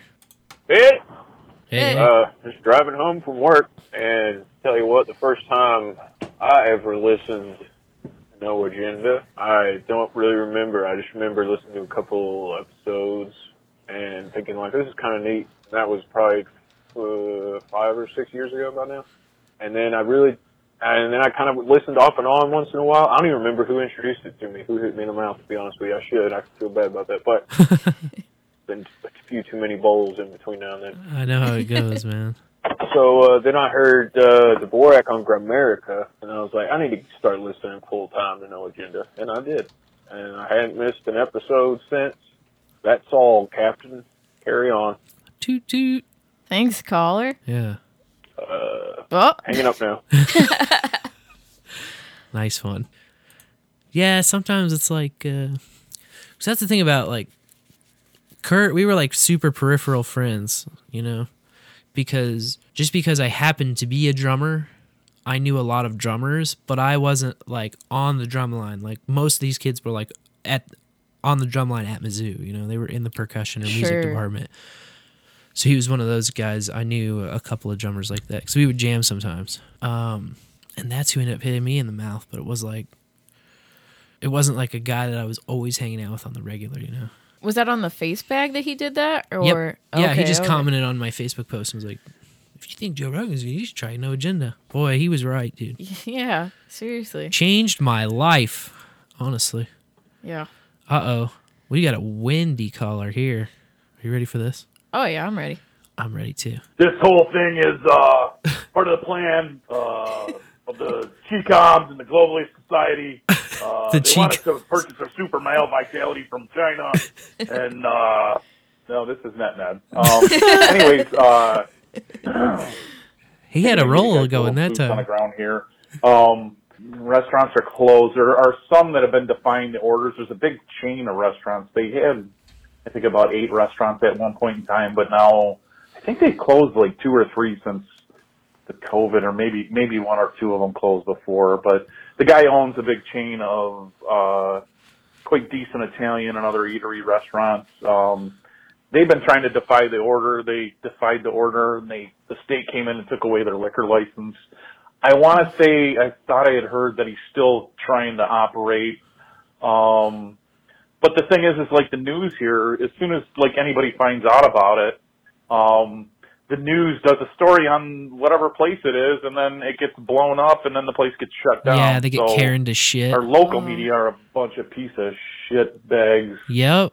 too that are kind of exposed. I don't know. They're Yeah, they're doing this all like in on we the found thing, a you know, naughty the fear boy. and the, the Yeah, fuck that. All that same shit. Whereas you know the local is never quite as bad as the national, but our local is just as bad. But um, I was going to a restaurant that was defying the orders, and uh, he on Saturday the health department came in and kicked 14 people out of the restaurant. Um, and sh- he's been shut down. Uh, they haven't taken anything away. They haven't fined them, but uh, you know I think they're watching him because I think uh, person that I know says that since Saturday, I think the health department's been in there like three times. You know, hey, just checking up on you kind Yeah, of stuff. just to and, peer on him, seeing if he's uh, following the basically harassment. It's fucking bullshit. But uh, yeah, it's it's crazy. It's I- I don't know. mafioso There's some restaurant owners here that are like, oh, we just have to follow the orders. Uh-huh. You know, while they're losing their ass. I got some orders uh, for him to follow. like you say with the lawsuits, all of them are afraid to uh, file a lawsuit. Uh, I don't know where, where the hell the lawyers are in all this. I think a lot of lawyers are giving bad advice. I think so too. uh, totally. no- nobody wants to file a lawsuit because Pussies, like, oh, man. yeah, it'll take ten years to settle, and Where's the winners? it's it's insane. Where's the So, guys that want to make money off of this thing? I can't remember the first time I listened to No Agenda. it's been over ten years probably. 'cause There's I the think I ever came into the control room until I don't know, probably about six or seven years ago, maybe. That's when you're gone forever. But it was from JCD being on uh, uh, uh, Leo Laporte's show. But Oh, yeah, uh, twit. Just as like soon as like first JCD caller. started talking about Oh, you hit that three minutes. Oh, it's okay. There's more. There's more. All right. Don't fret. Ned, Ned had more to say, and he said it. Sorry, I'm running on, but No, you're good. anyways, as soon as I heard JCD on Leo mention that he was with doing a podcast with Adam Curry, and I kind of like, wait a minute, you know, it kind of clicked in my head. I knew who that was, and uh, Nice. uh, yeah, went and checked it out and been a fan ever since. I think that first episode, I like listened to it like nonstop. Like it was almost like I was like totally zoned in on that episode. I tried to go back because I mean this goes back. It was early on that I started listening. So and I tried to go back and catch up, but I was already like, I think I was in the show like four, four or five hundreds maybe. Yeah. maybe a little bit less than that. But uh, anyways, I really enjoyed the show and been a fan ever since. But uh, Yes. also, a couple notes to throw in, boots on the ground here too. Also- I, uh, this morning I got told that a coworker passed away from from COVID. Oh, uh, yeah. He was sick. COVID per se. They put him into a hospital system here. Uh, the guy wore the mask all the time too. Yep. Supposedly underlying conditions. He he he hasn't been in the office since March, but got sick, got put in the hospital. Uh, they told because a coworker told me this over the phone, and then I I ended up verifying it with my boss. Uh, the hospital told his kids that he didn't need to be on a ventilator, but he would heal faster on a ventilator. Oh, so he was on a ventilator for a week and a half and died. Oh, so I'm not sure how the hell. I don't know. And and and the funny thing is, is it, but not even funny. It's sad. The Right. sad thing is, is that uh, I think all the malpractice you can't file a suit against the hospital. And this is the exact. I don't know if anybody can remember, but I've talked about this in the chat room uh, on different shows. That it, same thing happened to a friend of mine. Uh, that they did with his 89 year old mom, and they basically did not need to stick her on a ventilator, but did anyways, and she ended up passing away. But and then t- this morning, on top of all this, my sister woke up and she had a, a temperature and went and got tested, and she Why? tested positive for COVID. So Uh, for Christmas, it's going to be me and my mom. So Neat. Merry Hooray. Christmas, Net Ned. Merry Christmas. Anyways, Hey, it's gonna be us Really too, enjoyed though, show, guys. man. We're Bye. here. It's Christmas. Yeah, It's Christmas week at the bowl, man. that's right. Doesn't I mean we can party here too. This is your Christmas party. One of them, one of many. Fuck, all our families are all divorced as shit nowadays anyway. You got nine other Christmases. It's not like you got one big fucking family Christmas to start with. Oh, this divide and conquer shit, man. It's all working too well. Way too well. Too well, man. Too well. Like, That's- I'm sorry. go ahead. That's funny. I was just going to mention that it was funny that uh, a lot of these callers are mentioning, oh, it's John C. Dvorak and oh, it's Adam Curry. I didn't know these guys from a hole in my head the when I started listening to uh, No Agenda in the first place. That's a good point. Like we were like, or I specifically was more of a Roganite, but before Curry was ever on Rogan, so it was like a, f- a Roganite before it was like a actual phenomenon. But I'm sure there's been a trickle that way for years and years. You know, as long as as long as Rogan's even had a show, I'm sure a subset of those people have Found their way here. found their way to No Agenda. I mean, that's the Podfather himself for crying out loud. Yeah. And then Dvorak, I did, you know, read some articles about him too. And I, so when I, one of my favorite tech things to ever read, uh, and especially back in those days, was uh, um, The Secret Diary of Steve Jobs, I'm pretty sure it was called. It was Oh. that blog um, that was written in Steve's voice. And I just always thought it was so fucking funny. And I was still an Apple fanboy, pretty hardcore back then. I grew up on Macintosh. And then I worked for Apple for a time while I was in school as a campus rep until I dropped out. But anyway, that was uh, when I found out who Dvorak was. I went back and then like did a search for Dvorak's name on uh, the Secret Diary of Steve Jobs, and then I just read every entry that mentioned Dvorak. I think there's a few. It's not. I, th- I don't think it's a lot, but there's enough. But oh man, That's fun. some of the funniest, some of the funniest blog posts I've ever read are from that. One of my favorites. I recognize Adam Curry's name, and it's probably because of my mom being like 80s teen, MTV obsessed. And so I was like, hmm, definitely recognize the VJ. Yeah.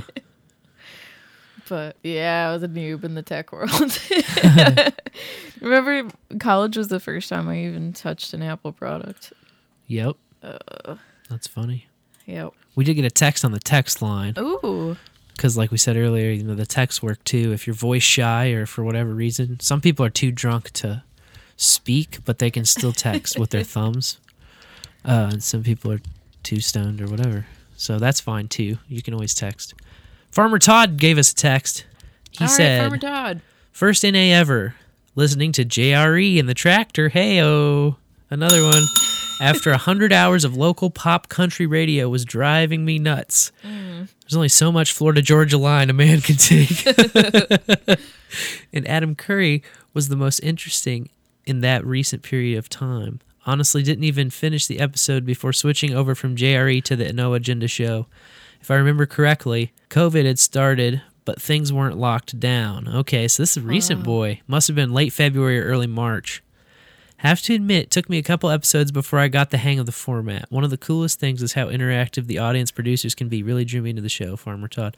Yes, it's true. And that's only expanded even super recently. I think, like, because when I first got into the show in 2014, obviously they would do them live and there was the IRC chat that existed, but I didn't log into that. I didn't even know it existed. I would just get the uh, shows pushed to my podcatcher, which is the only podcatcher I've ever used, and it's called um, Podcast Republic, I think, on Android. So that's the only thing I've ever used. Like I've never even like played around with different ones. I don't know shit about them. It's probably a I don't know if it's good or bad product because I haven't used other ones at all.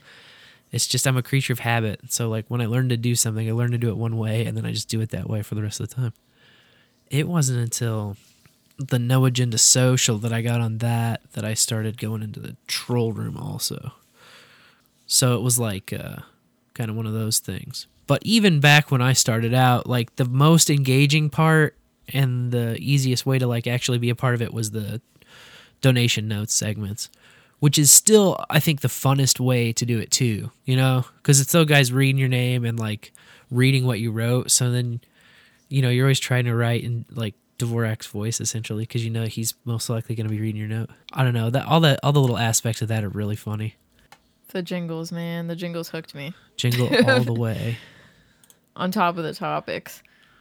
Got a hot But- and fresh voicemail. They keep on coming in, coming in hot, hot, hot, because we're behind the curtain. And people are just you know more comfortable behind the curtain. I think. What up, Blueberry here. What up, Blueberry? Um, as far as the first time that I listened to No Agenda, this is kind of weird. I actually don't know. Huh. Uh, it, it feels like it was one of those things where just all of a sudden the show was in the weekly, uh, weekly, the weekly uh, repertoire, I guess. I mean, I was a big like uh, Higherside Chat. Still am. Uh, tinfoil hat, not as much anymore. I love Sam, but that guy's a little off the rails or on the rails, depending on the fucking day. uh, Jamie Deluxe, you know, those sort of dudes. Um, yeah, I, I, uh, Grimerica. I mean, that was Grimerica, the sort of stuff I was really into. But as far as how I found No Agenda, no idea. Don't remember what episode it was when I started listening. I mean, Wow. I've tried to go back through the catalog to see if there's any um, show art that really stood out, but I mean, it's probably uh, it's a little longer than a year for sure. But I can guarantee that it wasn't until like it was the week right after the riots in Minneapolis, and I was running around town just scoping everything out here in Minneapolis. Yeah. Um, I started listening live, and then uh, over the summer when I was doing that tree wrapping gig, I started doing the troll room, and because I just wanted to, you know, request some songs there that early in the morning. Yep. I think I'd actually talked to Sir Spencer one of those weeks for the first time, so that was pretty bad. so yeah, I mean, long story short, I got no clue. Got no clue. Got no clue. Got no clue. Well, that'll do. That's how I felt when we thought of this first time I ever. I was like, uh, I think it was Obama administration. Like that's how I put it it, was- but which one? I don't know. right. Yep. Yeah, it was halfway through the Obama days, I think. Right around. yeah. And your uh your donation dated it for us. Yep. Because you were like, I've been listening since before Christmas. Yep. That's that's for sure. It's a fun. uh It's been a fun journey for sure. best podcast in the universe. And you know, I guess like I um I hadn't listened to Joe Rogan before No Agenda. I listened to some Joe after No Agenda. Before No Agenda, I was exposed to NPR podcasts or like I don't know if they're NPR, but like Serial. I remember the J School making us listen to that. Some other stuff. Stuff. In memory not, you know, these podcasts did not stand out in my memory. It was Yeah. just like listening to NPR. It was all Yep. scripted. It wasn't a conversation. Totally Um, opposite of all of the little NA community podcasts. Yes. Like Nick the Rat, Grumpy Old Vin's, Hog Story, all of that stuff, man. Walk Through the Mind with Billy Bones, that Larry show. Darren Yeah. O's got like the random thoughts too that he doesn't and the rock and roll show Yep. for pre-stream. That's what Booberry was referencing for Yeah, requesting songs. It's just cool. It's like there's always something going on, and I feel bad because Nick the Rat, he's got one of the coolest shows on the stream, and he does it late. Like he's popping off at the sewer at 11 Eastern, or I mean midnight Eastern, right? Mm, No, it's 11 Eastern because it's 10 our time. And Yeah. we used to be up late every time. We used to do this show at 10 even. Yep. That's same right. the same time as Nick the Rat time. And then when I started doing that goddamn class, I just couldn't pull those late stuff that I was doing. I mean, I was almost living on the stream. I wrote my calendar of like what shows that I knew of and when they played, you know? Yeah. And I feel like I feel so goofy because then after I don't know maybe even a couple of months of doing that, I started these classes, and then I couldn't. I just couldn't keep up. I just can't keep up with all of the different shows that are all the time, you know. Um, but we'll see once uh, graduation happens where what direction it goes and uh, if I'm able to get onto more shows Yeah. what I really want to do as far as listening to extra shows catching up on goes is to get caught up and current on uh, the podcasting 2.0 thing because I would Mm. really like to put all of this full stack knowledge that I've gained back into the community at some level on the you know whatever they're doing but if I don't if I don't catch up on the podcast and like listen to what the fuck's going on and like educate myself on that I won't be able to like help properly so Yeah. that's also on the to-do list of something to catch up on real quick. Moe Factz I forgot to mention too Oh yeah. is another spectacular one. Um, the one that Adam does with Mo, Yep. Random encounter. rare encounter. Rare encounter. Oh no. We're coming to that hour. Somebody did that. Somebody did that last night. It's easy to do. The hog Especially story. behind the curtain here. In Behind the, bowl. curtain, anything goes, and nobody has to apologize. That's right. Random encounter and rare thoughts. Yeah, Fletch said it too. So you're just thinking on Fletch's level, man. You pre-planted it in your head last night. Hell yeah. Hell of a stream last night. Yes. In the smoker. Absolutely. And I'm looking forward to the one uh, coming up. Yes. Big O New Year's Eve party. Lavish is going to be on on uh, Thursday, so you guys In should definitely turn, tune into that. That'll be the Christmas Eve extravaganza with Lavish. Who better? Who better than that? Fantastic stuff. Well, that wraps our voicemails. Ooh, excuse me. That's it for voicemails. But again, we've said it already tonight. But again, if you uh, want to retroactively answer this first time I ever prompt, give us a call at 816 607 3663 anytime. Anytime at all. Anytime. Anytime you Um, feel like it, when you're on that long drive and you have the show playing, and you're catching up on a random one because you got nothing better to do, then my voice prompts you to call, and you should call. I keep stuttering to start this what I wanted to say. Duh, duh, duh. I owe you like four drinks, I think. Probably. But uh did you know that masturbating accidentally saved a man's life? Mm-mm. It's true. I know masturbating saved my life a couple times, but Apparently uh there was a guy who was a member of Heaven's Gate. uh oh. And um you know, you can't uh masturbate. Sensuality was one of their major offenses. What? Yeah. And so he ended up uh having to leave the cult because he touched himself. You can't. And then, well, you know what happened. they all, oh uh, yeah, they all they all went- left. they, They all all- rode the comet out of here. yes, yes, they rode the comet out of here, So they left the the jerky man and behind. he was huh? left behind. And this quote from him in the article is like so haunting to me. He said, uh, "I don't feel guilt. I feel like I flunked my test. I could have graduated with them. I had the capacity to do that. I believe that 100%." Damn. So he regrets beating the meat and missing the ride, huh? he regret. I feel that's how it comes off to me. He regrets missing the ride. Now I heard there's a ni- new uh, documentary out on Heaven's Gate, and he's probably featured in that. So I'm gonna have to check that out. Man, it's been like a lot of Heaven's Gate signals This- lately. I don't know if yeah. I'm comfortable with that. The first time it came up all year was in my stupid class, the very first day. What?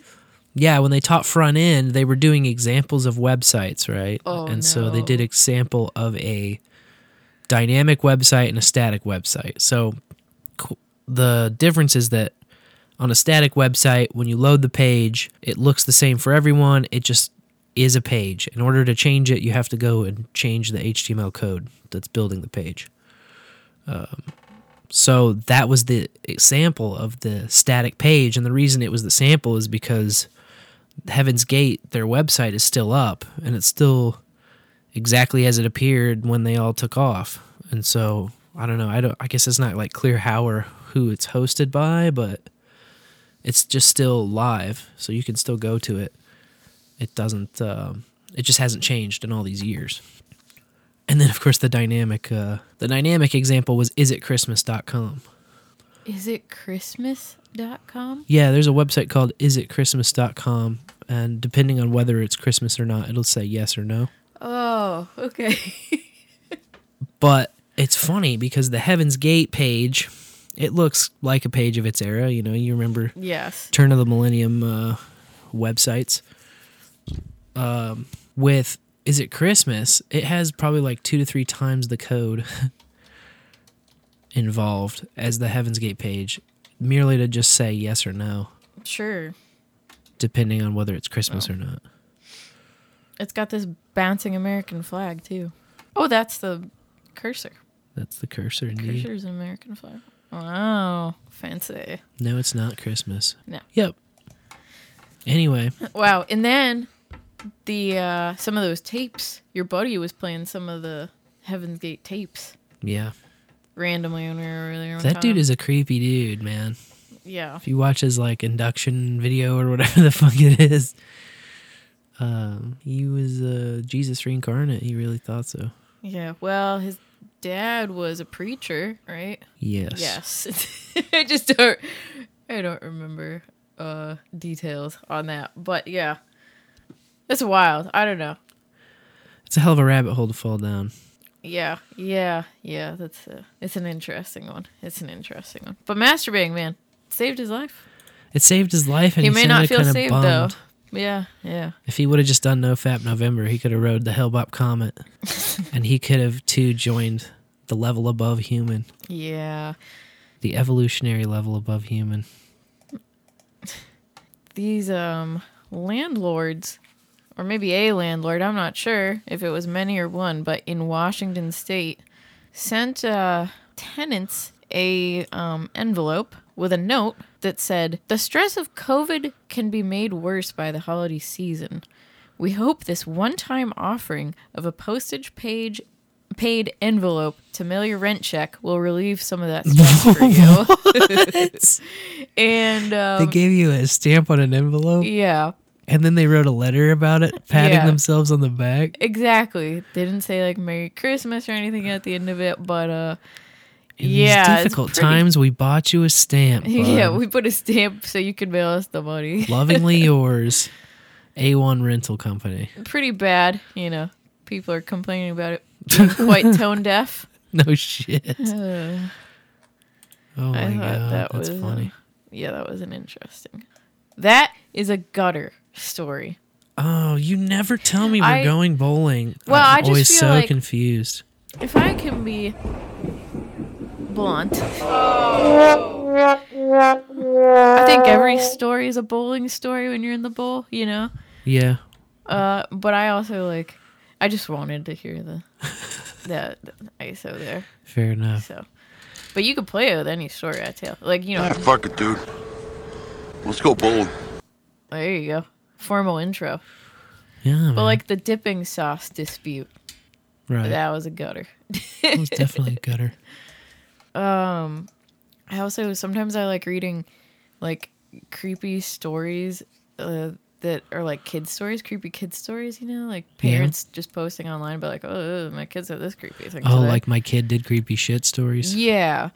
And I came across this um, video that this lady made where she was talking about she told her four year old daughter that her friend was having a baby and they named the baby Esther, or they were going to name the baby Esther. And she was like, What a unique name. And her four year old was like, Oh, Esther Mervin? And she was like, No, their last name's not Mervin. And her four year old daughter was like, Oh, well, I have a friend named Esther Mervin. She lives quite far away and uh, she's in prison. And so then the mom did some digging, couldn't find anything, couldn't find anything. Finally found the name come up on um, Ancestry.com to a woman who was imprisoned in America in the early 1900s. They were, I'm not sure what country they're from. I'm going to guess England. But yeah, weird, random. Reminded me of like the Philosopher's Stone segment we had done on Oh, uh, yeah, like lava lamp reincarnation. theory and yeah, especially past life regression and kids bringing up past life stories. Like Yeah, it's weird how kids seem to be able to tap into that. Yeah, that I was It's not that all do, it's just that some can or something. It's weird.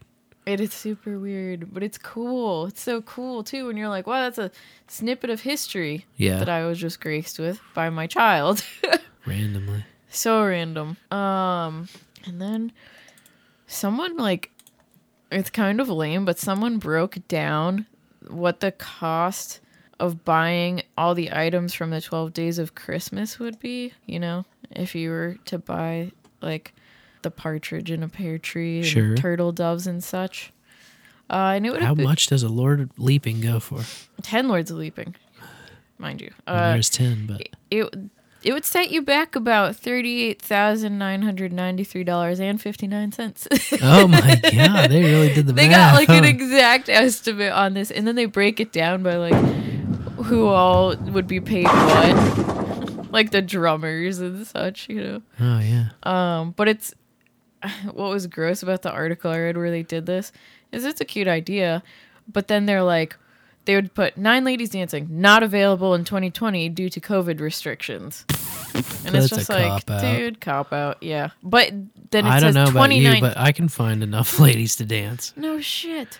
Contract work, I man. can probably get you better numbers than what you're getting too. He says What's the, numbers on this 2019 price for nine ladies dancing was 7,552 bucks and 84 cents. Seven grand for nine ladies dancing? No, Seven we and a can, half. we can get it done for much cheaper. I Oh, yes. promise. Yeah. You can slap a hundred bucks on nine different ladies and Yeah, dance. you can do. Yeah, you can get it done for a grand. Nine hundred bucks. They weren't being very frugal. Yeah, They, they probably went to the Kansas City Ballet and hired people from there.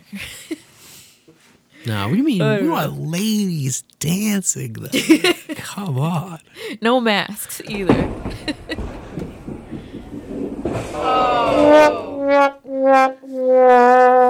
On the way here, we were listening to Christmas music um, on our way home today. Yeah. And that lady was like, What does one do with a partridge in a pear tree? And I was like, Well, you eat the pears. First of all, what do you do with a pear tree? The partridge, you know, he's a bird. He's going to fly around, tweet a little bit. You either take care of him and cage him or let him go. You know, you just bringing up dumb holiday commercials reminds me. I can't believe it. In woke 2020, that Burger King is doing the ding fries are done as their ad campaign this year. Has anybody seen this? Yeah. Has anybody seen this? Burger King is doing ding fries are done, ding fries are done as their fucking Oh, ad like campaign. King. oh my god! Surely everyone remembers the holiday Christmas favorite "Ding Fries Are Done." If not, I'll remind you. What the heck did I just find? I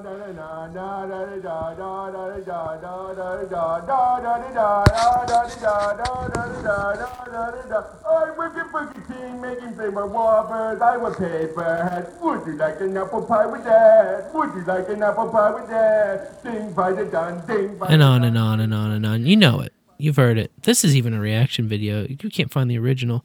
It's an old ass meme, dude. And it's in incredibly poor taste and quality. Uh dang fries are done, dang fries are done. I mean, the whole thing is about how there's a retarded king that works at Burger King. And he's gonna sell you an apple pie with that.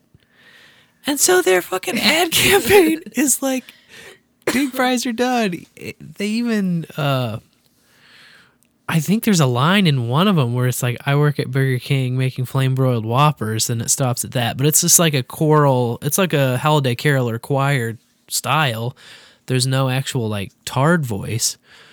But everybody who knows that meme knows the original. Yeah. Like it invokes the original immediately. I couldn't believe they were doing it. I was like, whoever greenlit this and like all the execs and everyone that it passed through, I guarantee never had ever seen the original Ding Fries are done. Clearly Or they would have never they would have never fucking greenlit it. But yeah, they're just doing that song, only they've they've just done it straight. They've done that Ding Fries are done. They've done it straight. Yeah, it's a group of uh, employees caroling. and they're just cars in the caroling, like pretending as though the f- original meme never existed. Like, just imagine you're seeing it as a Burger King ad for the first time.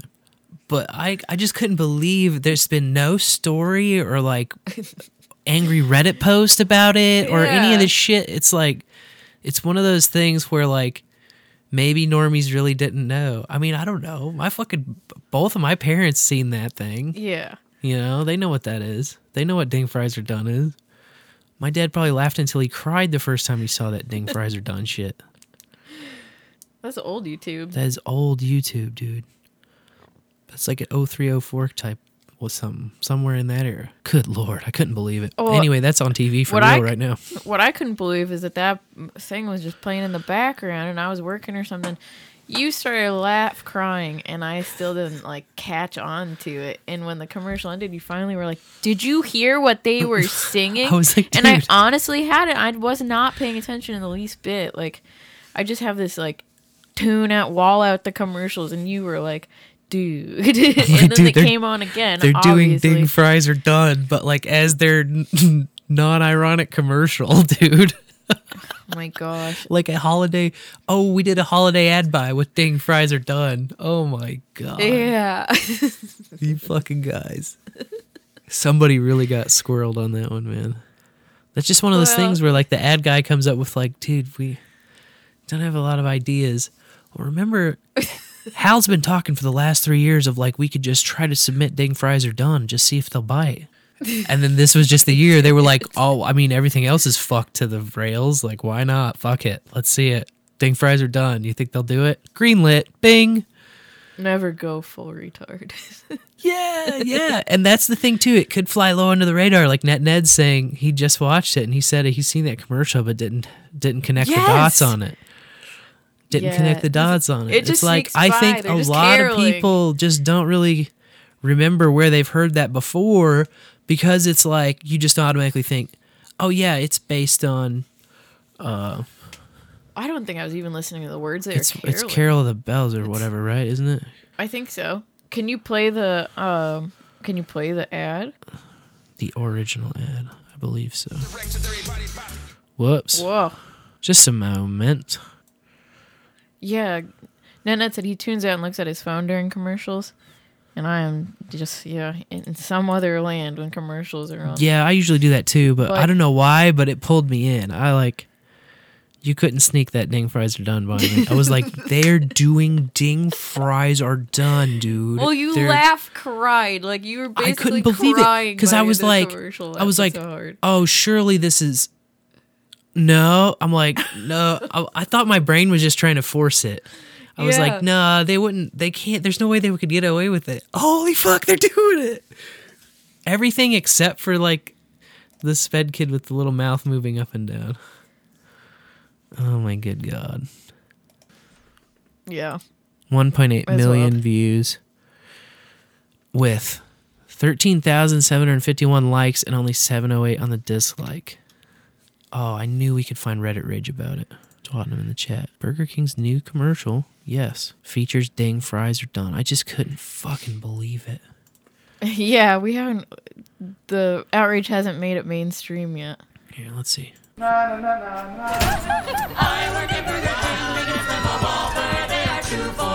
They are two for five. They changed it to, yeah. Share the joy this holiday with the Whopper and the two for five. Okay.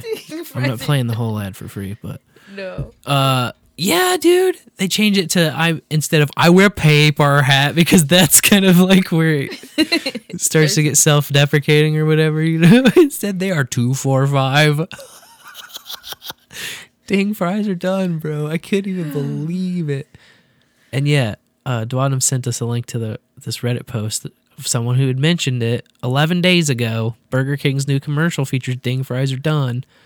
to our videos, which has a shitload of people on it, 24 million members, 12 updates. I guarantee you this is being shadow banned. Huh. They don't want people talking about it or something. Because 12 updates on a 24 million member. And you know, people scroll uh, new. I mean, it has almost as many comments like s- 12 comments and 12 updates. What's up with that? Hmm.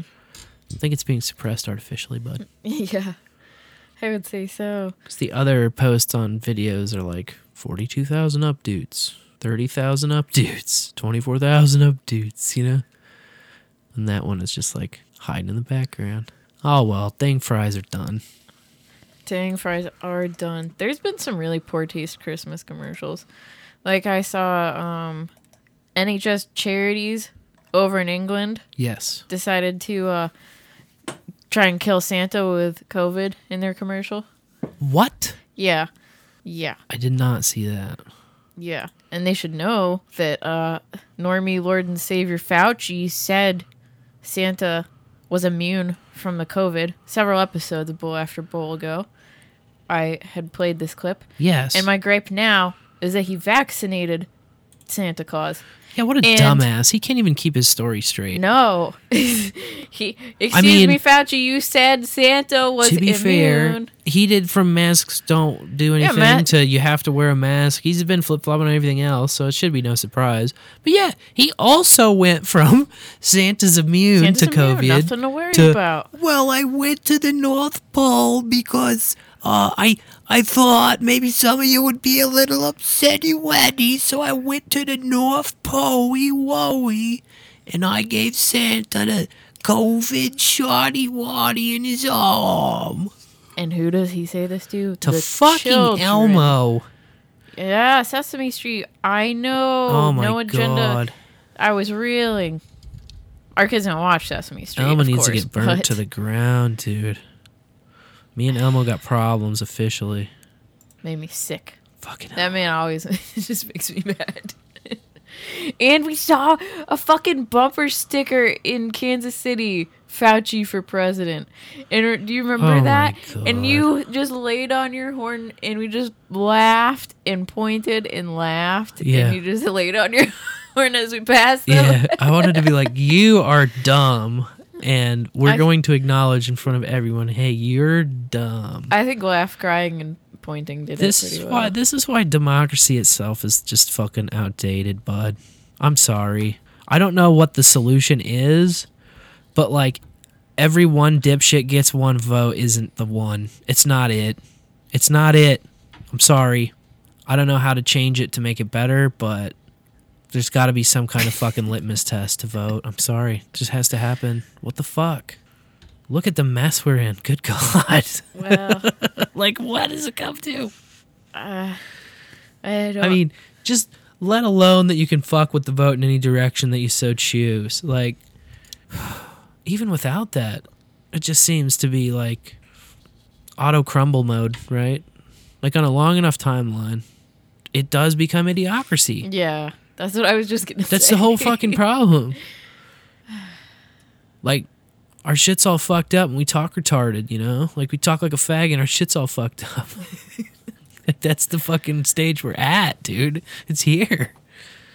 Welcome. All of our cl- all of our crops dead from Brawndo is only three years out, man. I'm telling Oh, you, we're no. close to the fucking end. If that, well, and I was reading about how China owns hundreds of millions of acres here of farmland. I'm probably exaggerating with that yeah, number, well, but I mean, who do you think makes Brawndo? of course, The but, like, Chinese. Tyson, like Tyson is Chinese owned. I don't buy Tyson, but it's a name I know. Yeah, I same like, with dang. Smithfield's pork, same with all that Smithfield, shit. Yeah. It's just gross. I mean, we were talking about with food, really, like, you gotta self sustain. Like, uh, Well, what's in My- store for uh, our next first time I ever? the first time I ever choked in front of everyone. First time I ever choked in front of everyone. That's right. So that's like an embarrassing moment or something like that. Yeah. Not like choking on food. Yeah, not choking on Because food, but like We all did that when we were like two or three. maybe you got up on stage or you were supposed to perform or maybe you were a class presentation. But just the first time you ever stood up and in front of everybody in the room, all eyes on you, you just fucking choked. It just all went wrong. And you were totally maybe devastated, or maybe you didn't care. Maybe you're the kind of person that that does, stuff doesn't affect. But regardless, first time you ever choked in front of everyone, we'd love to hear about it and tell you about our first time. Because it's always pretty funny. Yeah. It's always pretty funny. We got good ones for that. And uh last distasteful Christmas commercial, hazmat suit Santa. Oh my goodness, they put him in a hazmat suit. Yeah, because they didn't get the memo that he's immune. He's got a great immune system, that man. I'm done with exploiting Santa and I'm done with exploiting COVID. But goddamn it, when they come into it both into a commercial at the same time, it's just too much, man. It is too much. Too much for me. Too much for us. Too much for this episode of Bowl After Bowl because it's about time to get wrapped up. But thank you so much for joining us. Thanks to all those bowlers out there. We'll be here next Tuesday in the bowl at our usual time. But catch us on Saturday for a bonus episode, our first ever Bowls with Buds with Fletcher and Carolyn. They'll be a first up as a guest. So stick around, stay tuned. Thanks Have for joining us. A Merry Christmas. Yes. I've been Dame DeLorean. And I've been Sir Spencer. We're And from Kansas City. Till next time, may your bowls burn ever brighter.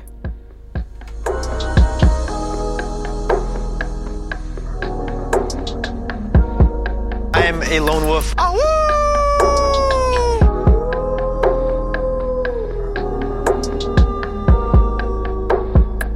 It is on, folks. It is on. It is on.